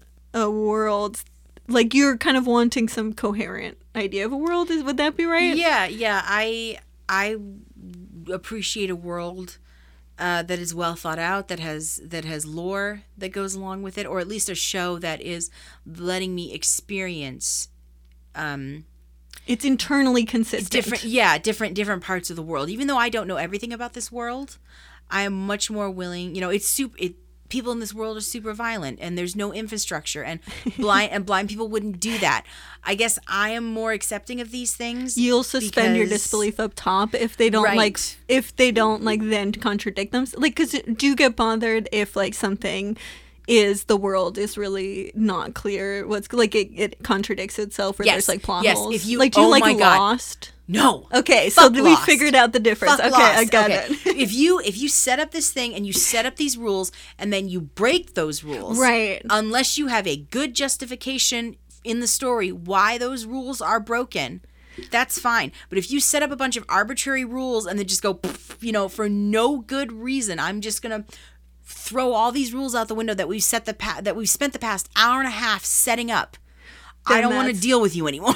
Good. Okay, so this is good. I think we got So I think because I also hate Lost, and I for the same reason. Um, because I also get bothered by that just as much. But I, I think for me, it's like I just have a higher bar you have to clear because I it needs to be internally consistent, but it also needs to like reflect truth to humanity to me. And if it doesn't feel real, hu- like human wise, then I'm then that is enough to break my suspension of disbelief. But that is. Yeah, that's it. But I think I think we got the main difference in how we're seeing the show, which is cool. I'm- it's helpful. Yeah, my my bar to entry or my bar to suspension of disbelief is is much higher or much lower. or much lower. Sorry, and mine is much lower. Mine yeah. is higher than like most of the people I know. Just for the Mm-hmm. record, I I do have an extremely extremely delicate like suspension of disbelief. You can break it. Yeah, it is. It's very dainty. You can only go so far until you've lost me. Um. So yeah, but but that I think it that yeah that definitely helps kind of see um where the difference in where we're coming from I, I mean it is also interesting like how do you feel like when it comes to like the question of blind representation like d- like how do those two things affect each other kind of like your ability to suspend your disbelief in an internally consistent world Okay, so actually, yeah, I think I have a good answer for that question. Um, I have to care about some of the characters. Uh, even you know, and and and being blind, the fact that everyone is blind was like my my um gateway into the show. But if I had started watching and I didn't give a crap about any of these characters, or if the show was just written really poorly, or if the world hadn't been established well enough, uh, we don't know a lot about this world, but you know, right. um, I don't think that I don't think the writers are playing all their cards yet. You know, we're getting what what they give us, so we just have these little like spoonfuls of, of information that we can grab onto. If now if, if this show came on and these blind people were like driving cars and flying through the air and like we can do everything that a sighted person can do, but we're blind. Well, then we'd have a problem. yeah And like you have to adapt the world and and you you have to adapt these characters to this world that they're that they're living in. And I, don't- I just believe a lot of it you easier. like do you yeah so i guess it's kind of like are you more looking for like the inability to do certain things i guess i mean I, that's like a very like maybe not the best way of phrasing that and But- it makes it seem like a I, bad I, opinion I know what you mean. Yeah. yeah, yeah. I'm I I don't want to watch blind people who um I don't want to watch a bunch of super crips. Right. Whereas it is funny because super crips are definitely the one that bothers me the least of all the tropes. Oh God, see that? It I is- just I- get so angry. it is. That's fascinating. This is we make a good pair. We Yes. have we really we really have a good like uh contrasting opinions. Yeah because i because i don't know. I mean like i think um when I was diagnosed as blind, I felt like the whole world was trying to limit what I was able to do. And I don't and I think that super crips can be can make sighted people very annoying. Like and I think that that is a very fair criticism. But I do think that like if anything a lot of people at least that I've experienced when I experience ableism, I think it comes from a place of people like not expecting enough out of me or like being surprised when I can do things that Oh, oh, they shouldn't be surprised I can do. Oh yeah, I mean when when job interviewers ask me like, "What's your greatest strength? What's your greatest weakness?" You know, well my, um, my greatest strength is is that I I I uh, don't I don't under underestimate myself, and my greatest weakness is is I let everybody else uh underestimate my or underestimate me. Yeah. So um, But Yeah. but the super crip still is kind of but it's still annoying in that is it like do you do you ha- I mean I don't know if you have like a really a full idea of what but is there like a certain aspect of the super crip thing that makes it one of the most annoying ones for you? I suppose what annoys me the most is people who see this trope in pop culture and the stories that are written about them because this is a this is a story about a person who is overcoming their disability who is be, who is proven proving that they are better than. They are they are superior to they can walk in the world just like everybody else and and that's what the story is about. And then and then everyone tells them oh you're so brave you're so brave. And i and i get angry because uh, i want to see a story about a character or a superhero or whatever who isn't who the story is not about them overcoming their their disability. They accept who they are and they and they they go on. Do you so is it kind of like an assimilation thing? Like the fact that they're forced to that the highest like thing is to assimilate? If that makes sense? Yeah, yeah. You should you should be proud of of your well, maybe proud isn't the right word, but no you- i will say okay, Yeah, well, okay. i say proud okay, proud. Then You we're gonna go with choose proud. We're gonna go with proud. but um, you should you you should be proud of your disability. i agree you that should yeah you should your disability isn't something to be conquered definitely oh, or am. you know or beaten back or tamed just so you can pass in a world full of able-bodied Though people a super crip, though, I guess for me, I kind of think of super crips as being the embodiment of that in a weird way. and like, granted, I don't want to like come off as being like super crips are good. It's like not a good thing, but it's also like I feel like there are so many different, you know, tropes that are so problematic to me that it's just I, I think it's the least problematic or like it's the one that bothers me the least I guess I should say. Um uh, like but I do think that like in a way super crips it's like like you can't underestimate people and just having a disability is something to be proud about and is like a superpower you know which i do i mean i believe in a way like that a disability is a superpower and then it's completely different from the normal abilities that people have and it is a valuable thing and no one should be ashamed of it. I think it's a i mean kind of exactly what you're saying but i do but i but like to me i guess i interpret that as being like when you have that super crip narrative it's like not the best way of going about it but it's still like at least saying like to be disabled is not shouldn't hold you back it should Right. it should allow you to be and i guess i just it's it's the stories of like you know you have a character who uses a wheelchair and their whole story is about them trying to figure out how to walk again and about about how That sucks. be- yes because because walking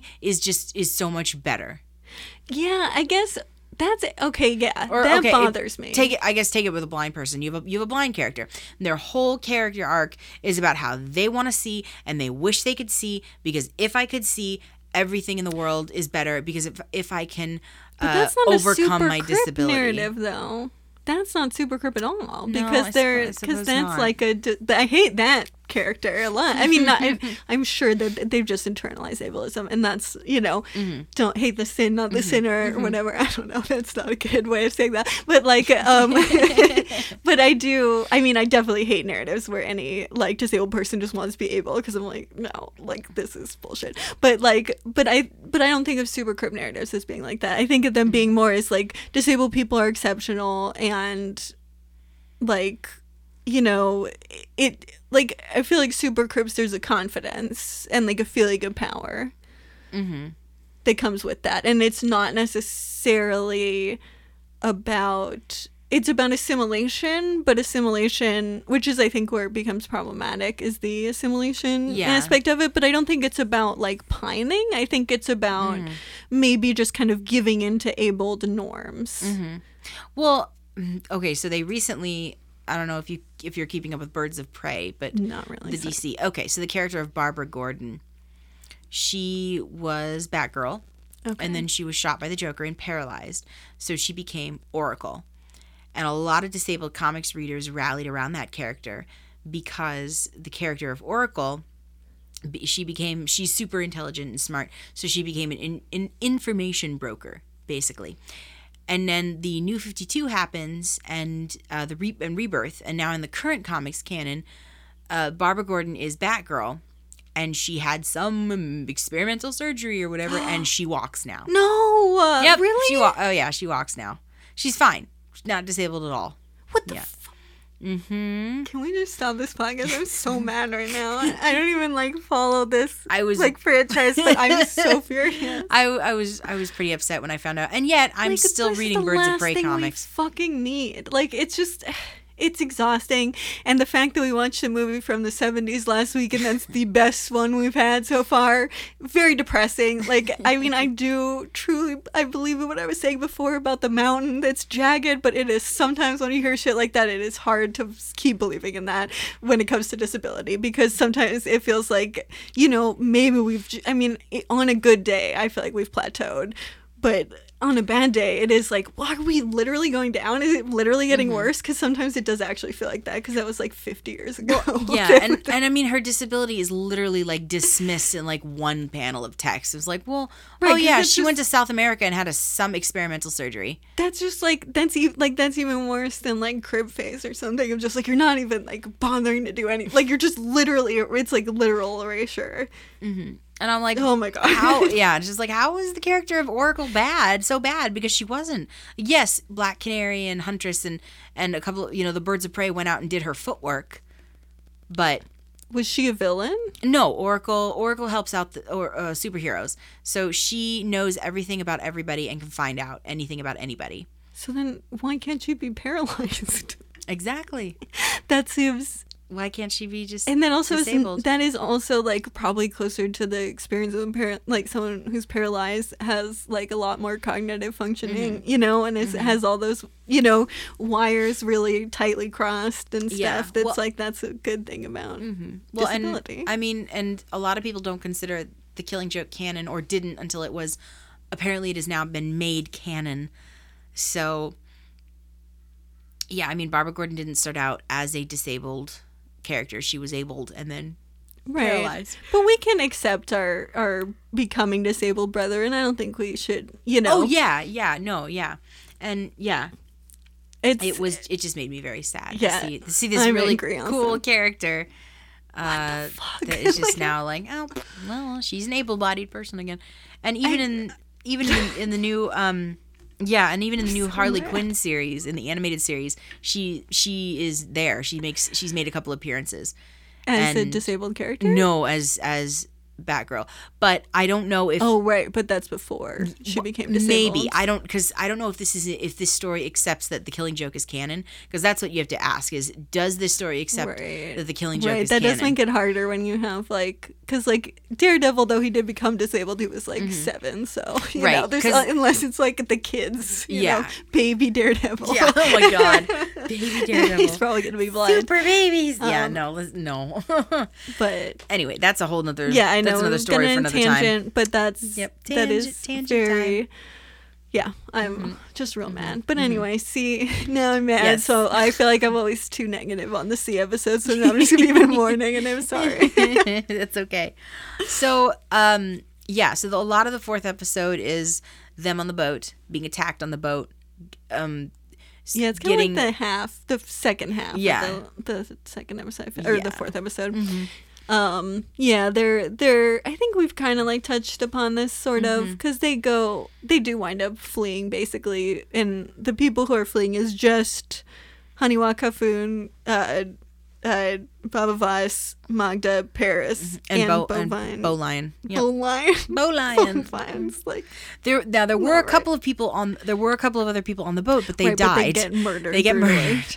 Brutal Yeah, murder. brutally murdered. So much brutal murdering. It's there's like there is literally like four different sequences of people being extremely brutally murdered. It's uh, Oh, yeah, the, the show is rated MA for a reason, I guess. yeah, Uh, yeah, Yeah. But there's no like sex at all, other than like the almost almost none. Yeah. Yeah. Well, you know, yeah. Yeah, It's I mean that that's a whole other discussion about like America's we're okay with watching people get their heads blown off or swords getting down yeah. people's throats. Yeah, but heaven forbid you show people having sex. yeah, and then we wonder why we have all this gun violence, and also people are so fucked up about sexual stuff and like rapists and gun violence.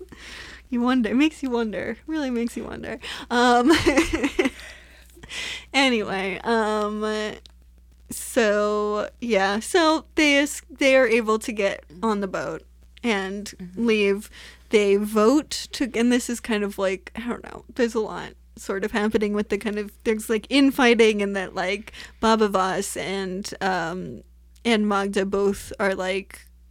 I, I- what even is the thing that? What was the other option? Was it that they would just return? They were gonna uh they were gonna camp by um they were gonna camp in the forest, I think, and I'm just like start a new. I think that was what was implied. Is they were gonna start over and they were gonna camp But they in the couldn't forest. like actually go home, so it does seem No, like it's a weird decision. yeah. It's like I mean, you Well- kind of now are on. You're literally at sea. it's it's not it's either not go to the t- go to the house of enlightenment or to go there right, and you know, it's like any TV watcher. It's like, well, I guess like obviously we're gonna go. Yeah we're not TV we're show. just gonna like, oh we're done now just yeah, abandons no. the entire any sort of Right. like we could.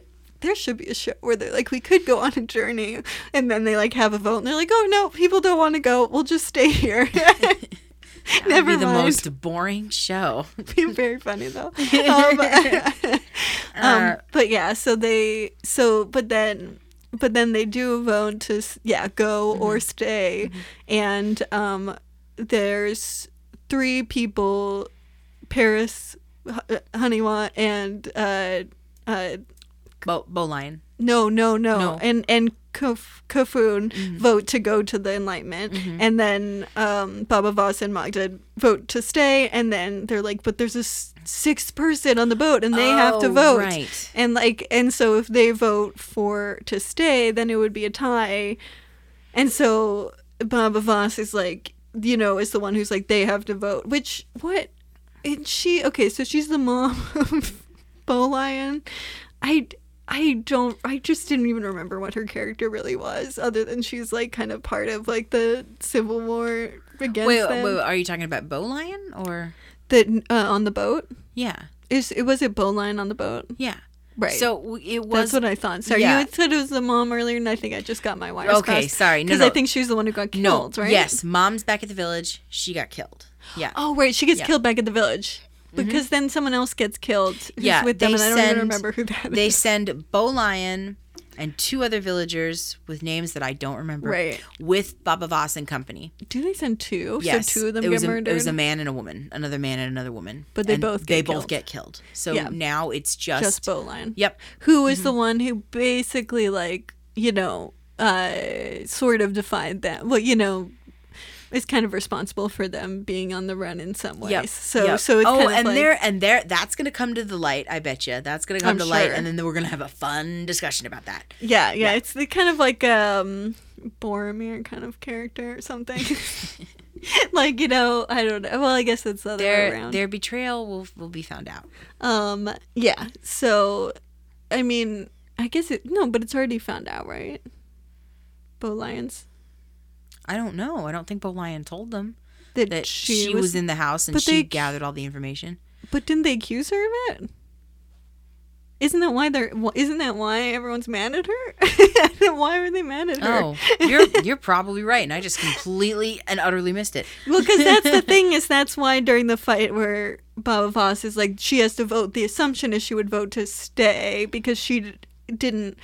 She she was like, why would you know, she protected or was not protecting them. She's part of the reason why they had to leave. So so she why would she want to go do the thing? You know, she just mm-hmm. doesn't like that. She obviously is kind of, you know, not aligned with the kids. Mm-hmm. Mm-hmm. So they assume, like, I guess it's assumed that she would vote with, like, Magda and um, Baba Voss.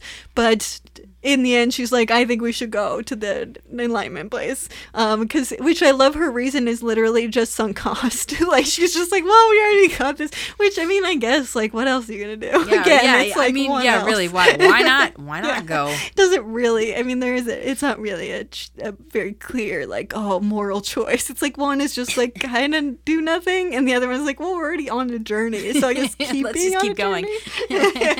so i don't know but um but they- yeah, yeah. so they keep going They keep going, and then um, Magda was hurt during the attack. Her leg was hurt, so they they decide to, to stop in camp anyway because she needs to rest by a fire. oh right And 'cause Mag- it's like she has hypothermia or something. something, like that. And Magda has a pouch of some kind. We don't know what's in it. Yeah. We just know it's very special.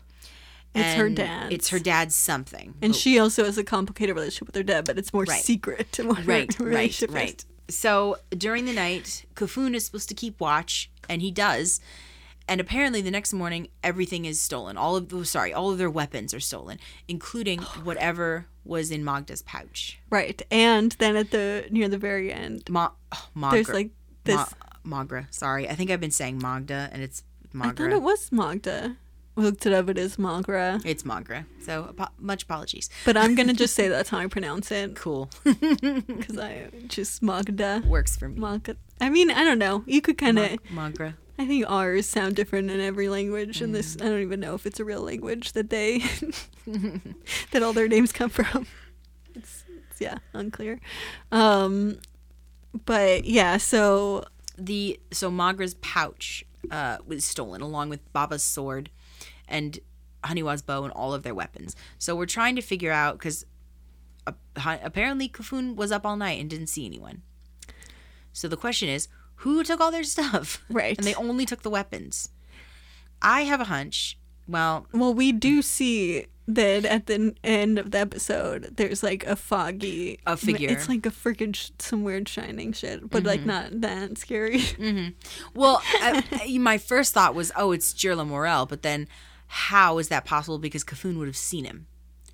So yeah, but it is also dark, so I keep being like, that's true. This is this this is the kryptonite of sighted people is darkness like just Yes. because they can see doesn't mean like i can't like i can see some uh, you know some of the stuff that happens on the screen and that was literally one of the few times i've been watching something where i'm like literally I have no idea what's happening like it's just black like there's it's impossible to see and i have good night vision and I couldn't see a thing. It was just a black screen, basically. Like to the point that, as a cinematographer, I was like, "This is bad. We need to like have we gotta do a little bit of like exposure here. Like it's a, it's just there's no, it's just black screen. So so I was confused why he would have been able to see when it's that pitch black. But um, but well, he would yeah. have heard too, or Well, yeah, but they could have all have heard. Yeah, yeah. But that's like why Yeah. I, it is weird that like maybe they forget that like sighted, which I don't know. It is kind of a missed opportunity for them to like use darkness as, Hmm. especially when you like have a world made for blind people. It's also very naturey, so like that's there's not a lot of light pollution,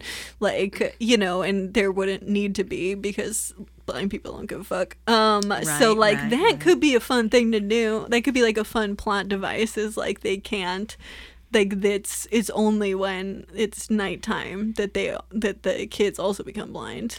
well, what if it was another shadow like Bo Lion? Because we know the queen has shadows too. But the shadows would be the easiest to see in the dark because for some reason Oh, they're, they're painted, painted which also yeah. like again we were talking about this last episode or last of our episodes a lot, but they make it less clear why and why they need to put paint on. It seems there's no reason because they keep saying like they without the white paint, and it's like this is a visual thing and it's all blind people.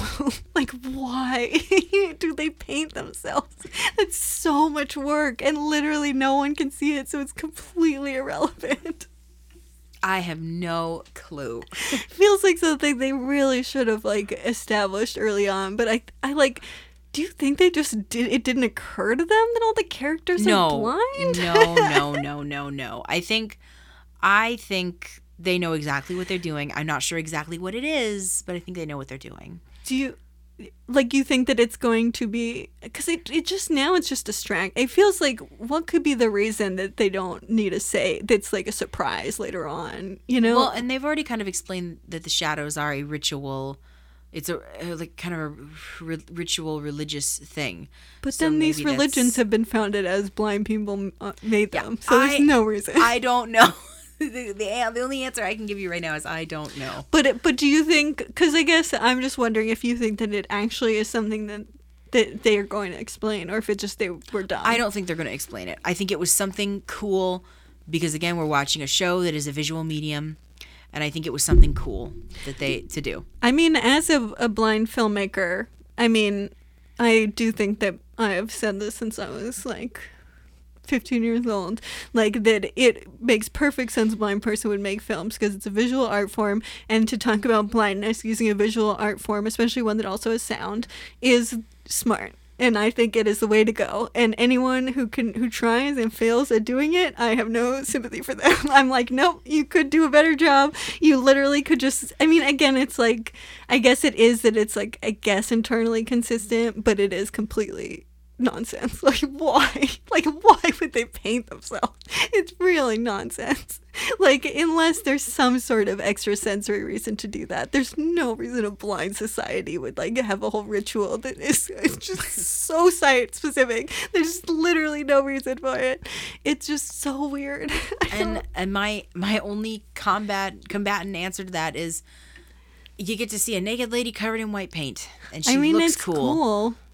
It again, like, but in the last episode, we were like, well, maybe it's like certain stuff they put on themselves so that they don't make as much noise or they sound like trees, and that could be what they did. But apparently, it's not because like the voiceover is always like paint. They like put on paint, and like it seems like no, it's not that. It's just not. It just makes no sense. Anyway, that.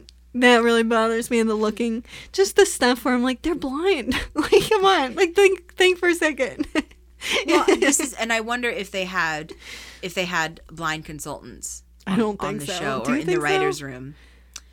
I don't think so. I don't think so. I don't There's know. no indication don't- of I that. don't think so. That's something mean- for me to actually research maybe when we do another one of yeah. these. Sometimes that information is not readily available online, I think, but unless they do have one, I think that I think if they if it's a lot of times it's not available online, which means it probably they don't, because I think they're more likely to have that information available if they did have one. Um, but I don't think they want it publicized that they didn't do like basic homework. um, but but I don't know. I really don't think that they did because there's no. They don't act like nothing they do is what blind people do. Like there's literally no behaviors they do that are consistent, other than Right. occasionally they remember they can't see and don't look at each other. But you are correct. You are correct. But again, this these are these are blind people in a world that is foreign to us. So maybe it's a new type of blind person. is But what- that makes no dealing with. sense, though. I know. I'm just, You I'm don't trying, have to I'm trying defend so hard. it's okay. It's okay. But So- um, yeah, yeah, it's yes. So it it's it, we get to um, the like uh the shadow in the distance which is the isn't that the last shot of the episode the not fourth not episode? quite, not quite, because we have, to, Okay. we have that one thing with Queen Kane that we have to deal with. Oh, I So, forgot that that yeah, was after yeah, all that. So yeah. yeah. so we see this ghosty figure. We don't know who it is, and then it disappears. So something's happening. We just don't. Mm-hmm. And then really- we- we have no idea what. right is and and then we cut to queen kane um who was already uh they already tried to assassinate her they did not suc- the nobles did they did not succeed she figured it out because she may be very odd but she's not stupid and she decides to flood the dam or to to break yeah to break the dam yeah. apart Which do you did you understand why? I have no idea. I am just like, wait, what are we doing? Because at first she kind of prays to the consul, and so I was thinking, is this their is this their god? Is this how they did? Is yeah, it kind of like feels out like she's doing that. Mm-hmm. so? But if it was their god, why would she do what she did and then destroy the place? Yeah, I mean, is it just like she's she's just blowing it up because she's mad. Maybe. I mean, I, guess I that's don't it. again. it's I don't know. very, It's it's confusing. I don't know. Yeah, I'm sure next episode will um hopefully enlighten us. Uh, Yeah. At least um what happened move- after. I like when that kind of makes logical sense after it happens. like instead of having to wait to know why she did it. But I guess I don't know because she's in the dam, so it floods, and I couldn't tell if she thought it was gonna flood or not. I think she knew it would. I don't know how, but I think she knew that pulling all those levers would, Would uh, do th- well. Would would do that. Would stop the dam. Yeah, it's it's she. But do you did? She seemed kind of surprised about it when it starts raining, and I couldn't fully tell. I like it seemed almost like she did for a little bit, Yeah, but I then mean- I couldn't figure it out. Yeah, I'm surprised because because there's water falling on her head. I guess. Right. Because that's, I guess, what I'm wondering if she didn't know that was what would happen.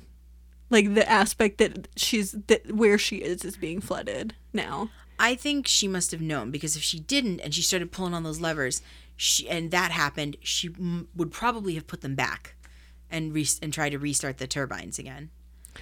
But she Do you didn't. think so? I think so.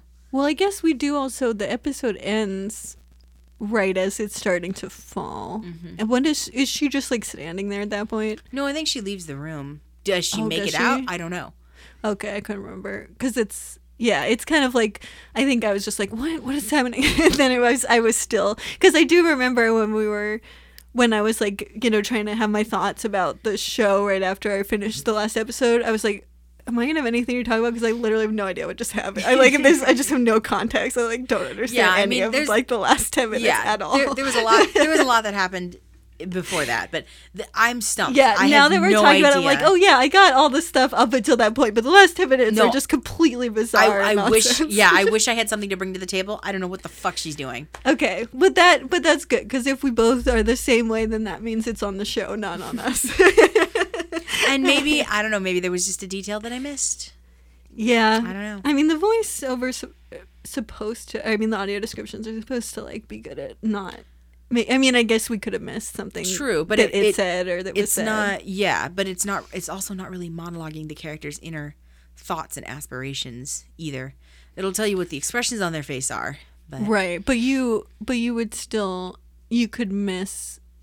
You you're less likely to miss something any viewer would miss if there's audio descriptions. If that makes sense, Mm-hmm. like we have the same because most of the time I miss something it's because it's visual and there's Mm-hmm. no audio description.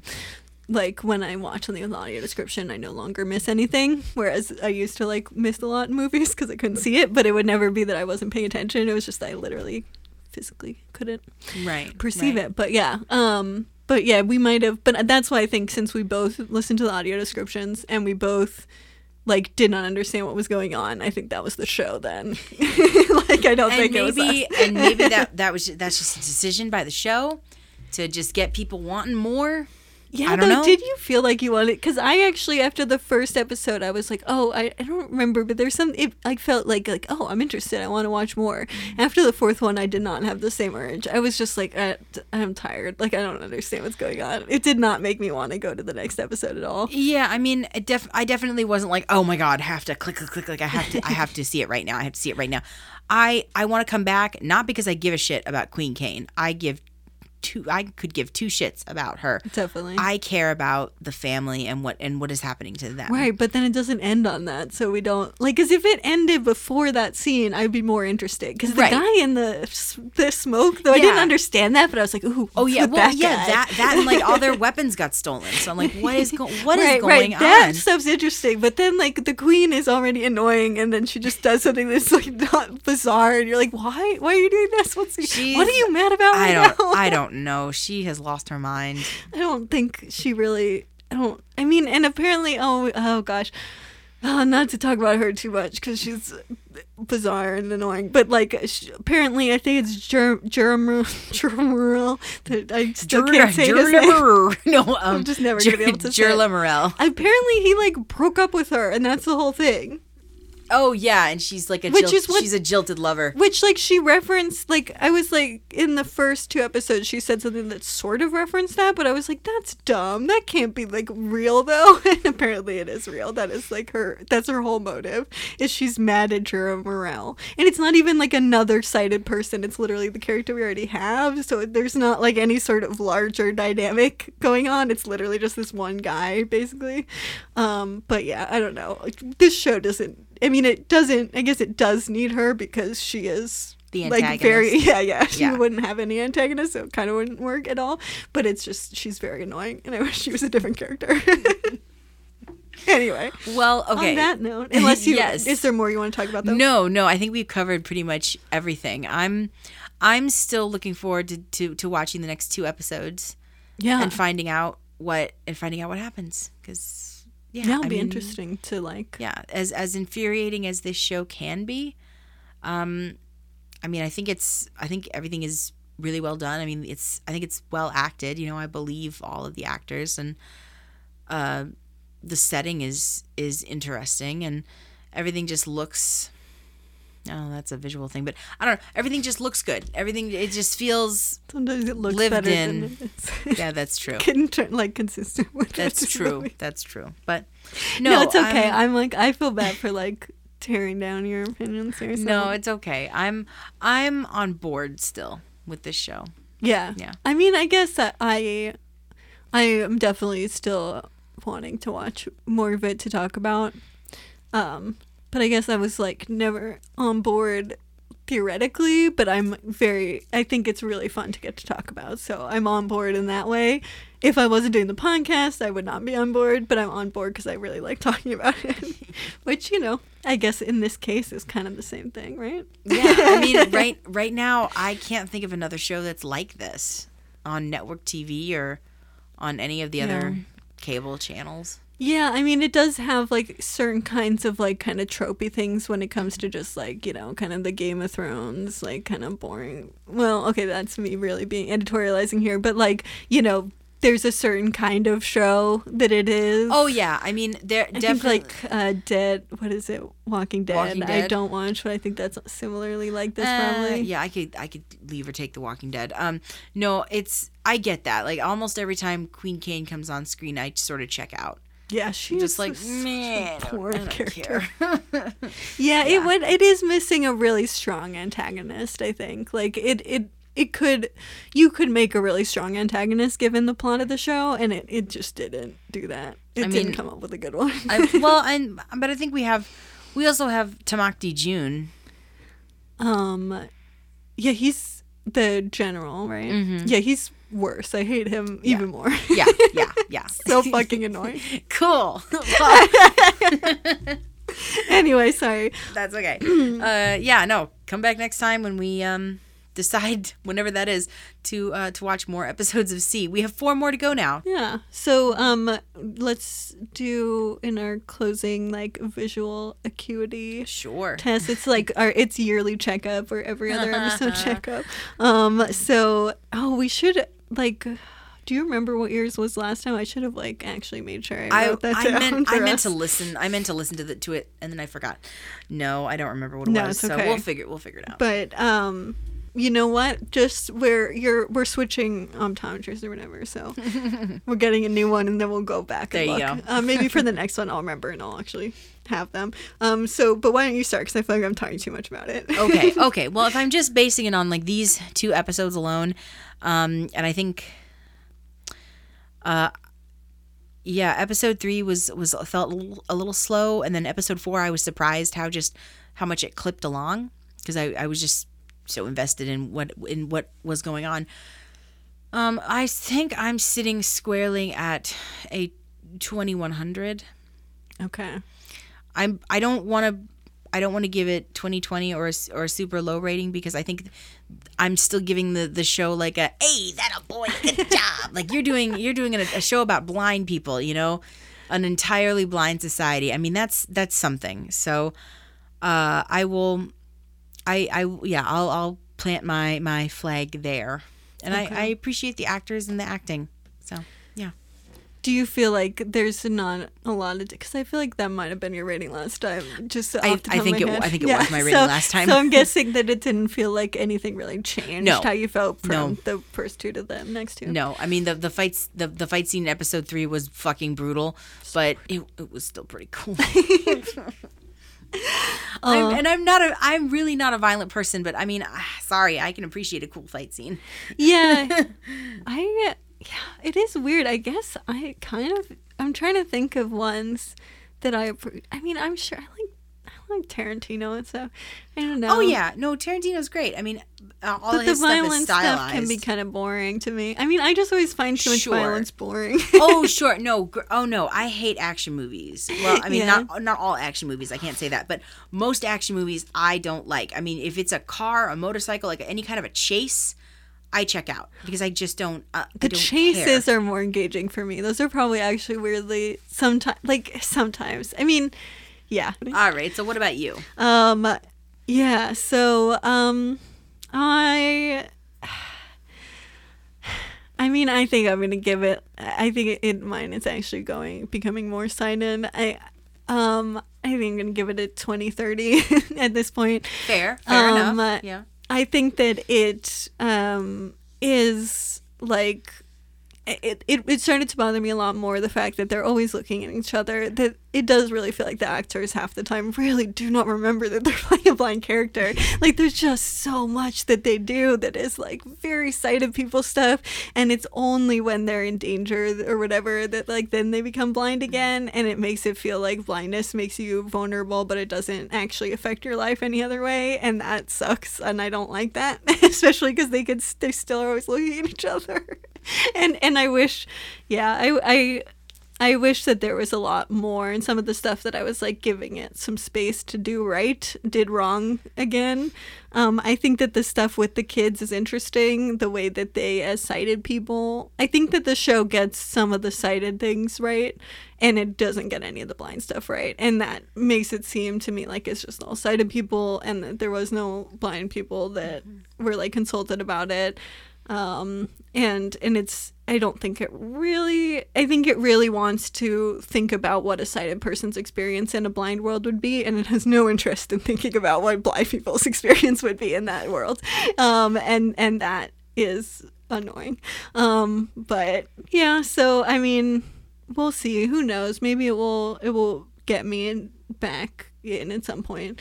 Um but but I think for now that's that's where I'm at. Um, but I am I'm excited to see the next couple episodes because it will it's it's interesting. There's a lot of there's a lot of like hanging threads. So it'll be interesting to see how they deal with them. I mean, the story is very compelling, and I think I think that if, if it proves anything, that that's that's proof of, of a decent show. You know, the story is something that you you'd like to see where it goes. Yeah, You know, you I mean uh, the Yeah. line to see where it goes is is maybe a little bit stronger than personally I would say. yeah. I mean, Yeah, I, yeah. I, am interested to talk about where it goes. I think Good. is what. Yeah, yeah. Um, but yeah, this one, this is the one I feel like we disagree with about the most. Mm-hmm. It's interesting. Um, uh, but but yeah. So actually, Book of Eli, we're kind of switched. I don't know. A this will be it'll be yeah. it'll be fascinating Yeah. as the podcast goes on to see where our splits are. It's interesting. um, but now it's time for our next movie to announce what our next Right, movie right. is. So I get to pick the movie next week. So I'm a wild card. No one knows. Oops, no one knows what I'm gonna pick. Um, I like your picks. thank you. so hopefully, uh, hopefully this has um, the blind character in this movie has a substantial role. Because honestly, I don't give a shit about any of the sighted characters. I'm gonna tell you that right now, up front. I do not care. Anyway, uh, next week we're going to be watching Beastly, the the 20, 2011 tour de force Beastly, starring uh, I don't again I don't give a shit about any of the side characters, starring Neil Patrick Harris as the blind roommate. Yes, I guess like, and we don't know how starring. Yeah, we, But don't, I we have no idea. I, I'm sure there'll be, there won't be enough. God, about. God, I hope so because oh.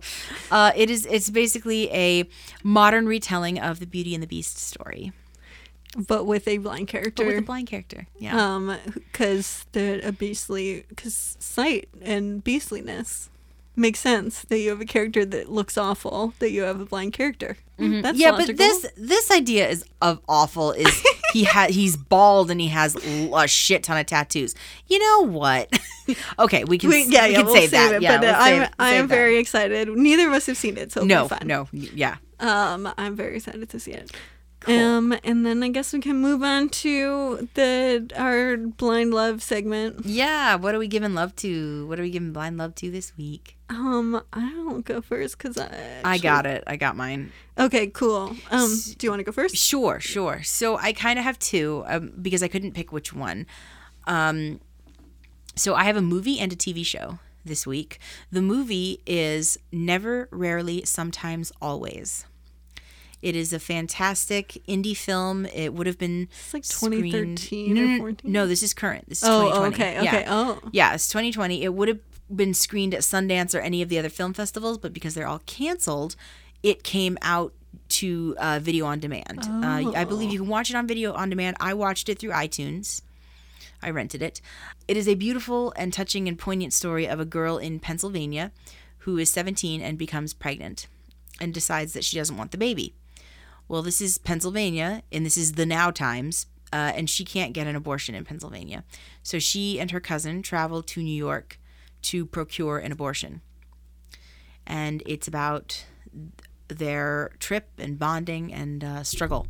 And it's really interesting interesting because um, I mean it's you see the you see the process in real time. I mean you spend you spend real time with her and everything that goes into this process of getting this procedure done. I mean, you don't see the actual procedure, but but like the road trip.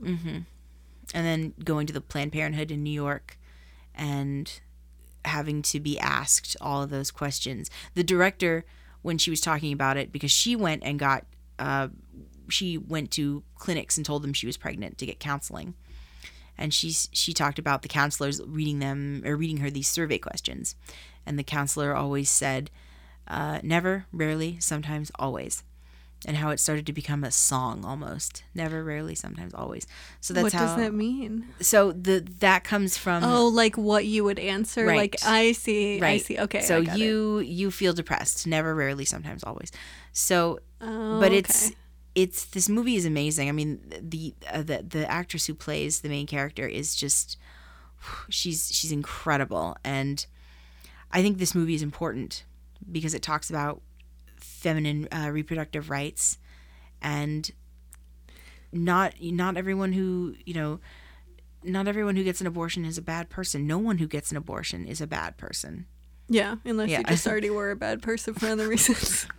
i would like to, i would like to reiterate that no one who gets an abortion is a bad person well, yeah, but I'll I'll I'll caveat that by Oh, saying oh, bad good. people could then later on get an abortion for no reason relating to them being a bad person, but it's just Well, coincidentally. sure. this, yeah yeah. yeah yeah um But is it like a, is there like a lot of internal struggle, or is it kind of just more the annoyance of like? I mean, I guess annoyance is a maybe a light word, but like just having to travel is more the problem. It's it's both.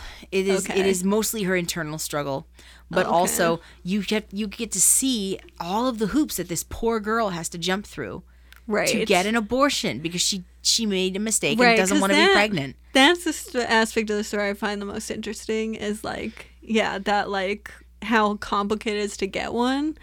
When it's like too like, oh no, having an abortion, it's like, should I do it? Then it's like, oh whatever. We've seen this a million times. But like the like trying to get one and how hard that is. I Yeah, feel like that's oh. a more important aspect of the story. Yeah, yeah, Yeah, yeah. no, the character knows that that's what she wants to That's do. Yeah. nice, nice. That sounds really.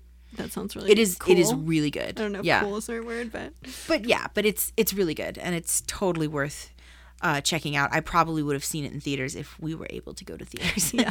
but yeah, so that's never, rarely, sometimes, always. You can rent it on iTunes, uh, or I think you can stream it. Or, or sorry, you can rent it on uh, video demand as well. okay. Um, and then I'll be brief. The other one that I've totally been binging this week is the TV show Mrs. America.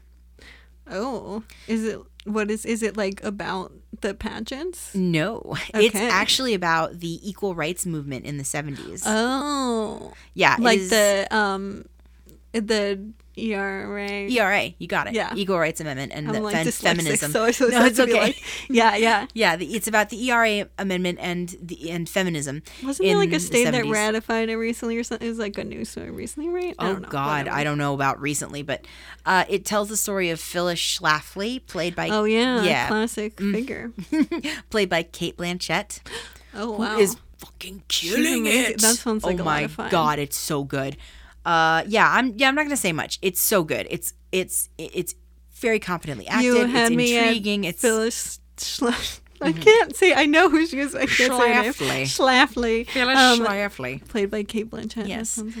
Go watch it. It's it's so great. It's uh, it's an FX show, but it's streaming on Hulu through the FX on Hulu program. Is it kind of like like Masters of Sex or something where it's like like real people, but like all dramatized with actors? Yes, basically. yes, yes. Okay. So they they do say at the beginning of the show the show is based on true events, but there have been situations and characters added uh, for dramatic purposes. right.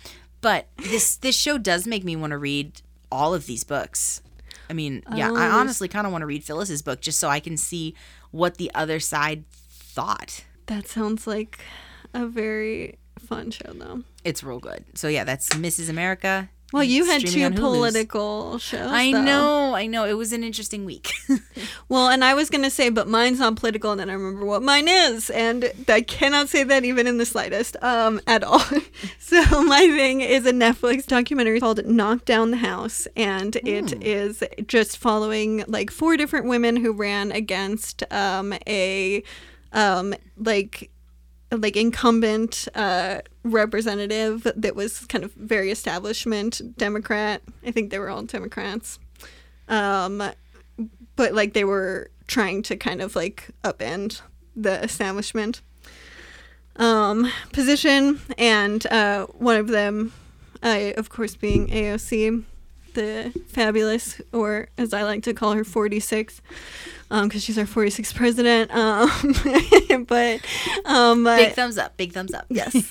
um, but it, it was just, uh, you know, it put some of it is sad because it's like not an easy thing to do, and a lot of them are not successful. Not to like spoil the movie, um, but it is. But just like also just getting to watch AOC and like just I don't know politically, it's always very depressing when you think about it, and so getting to watch a documentary of like people that are relatable trying to like go up against establishment um, entrenched government is really always just lovely and to I, think about. I had heard, I had heard the, the, the, about this documentary, but uh, this makes me uh, really want to check it out because I wasn't. I'm always kind of weird about political things because I'm just. Is it going to be so? Is it going to be so much of a wall or a barrier to entry that I'm not going to understand?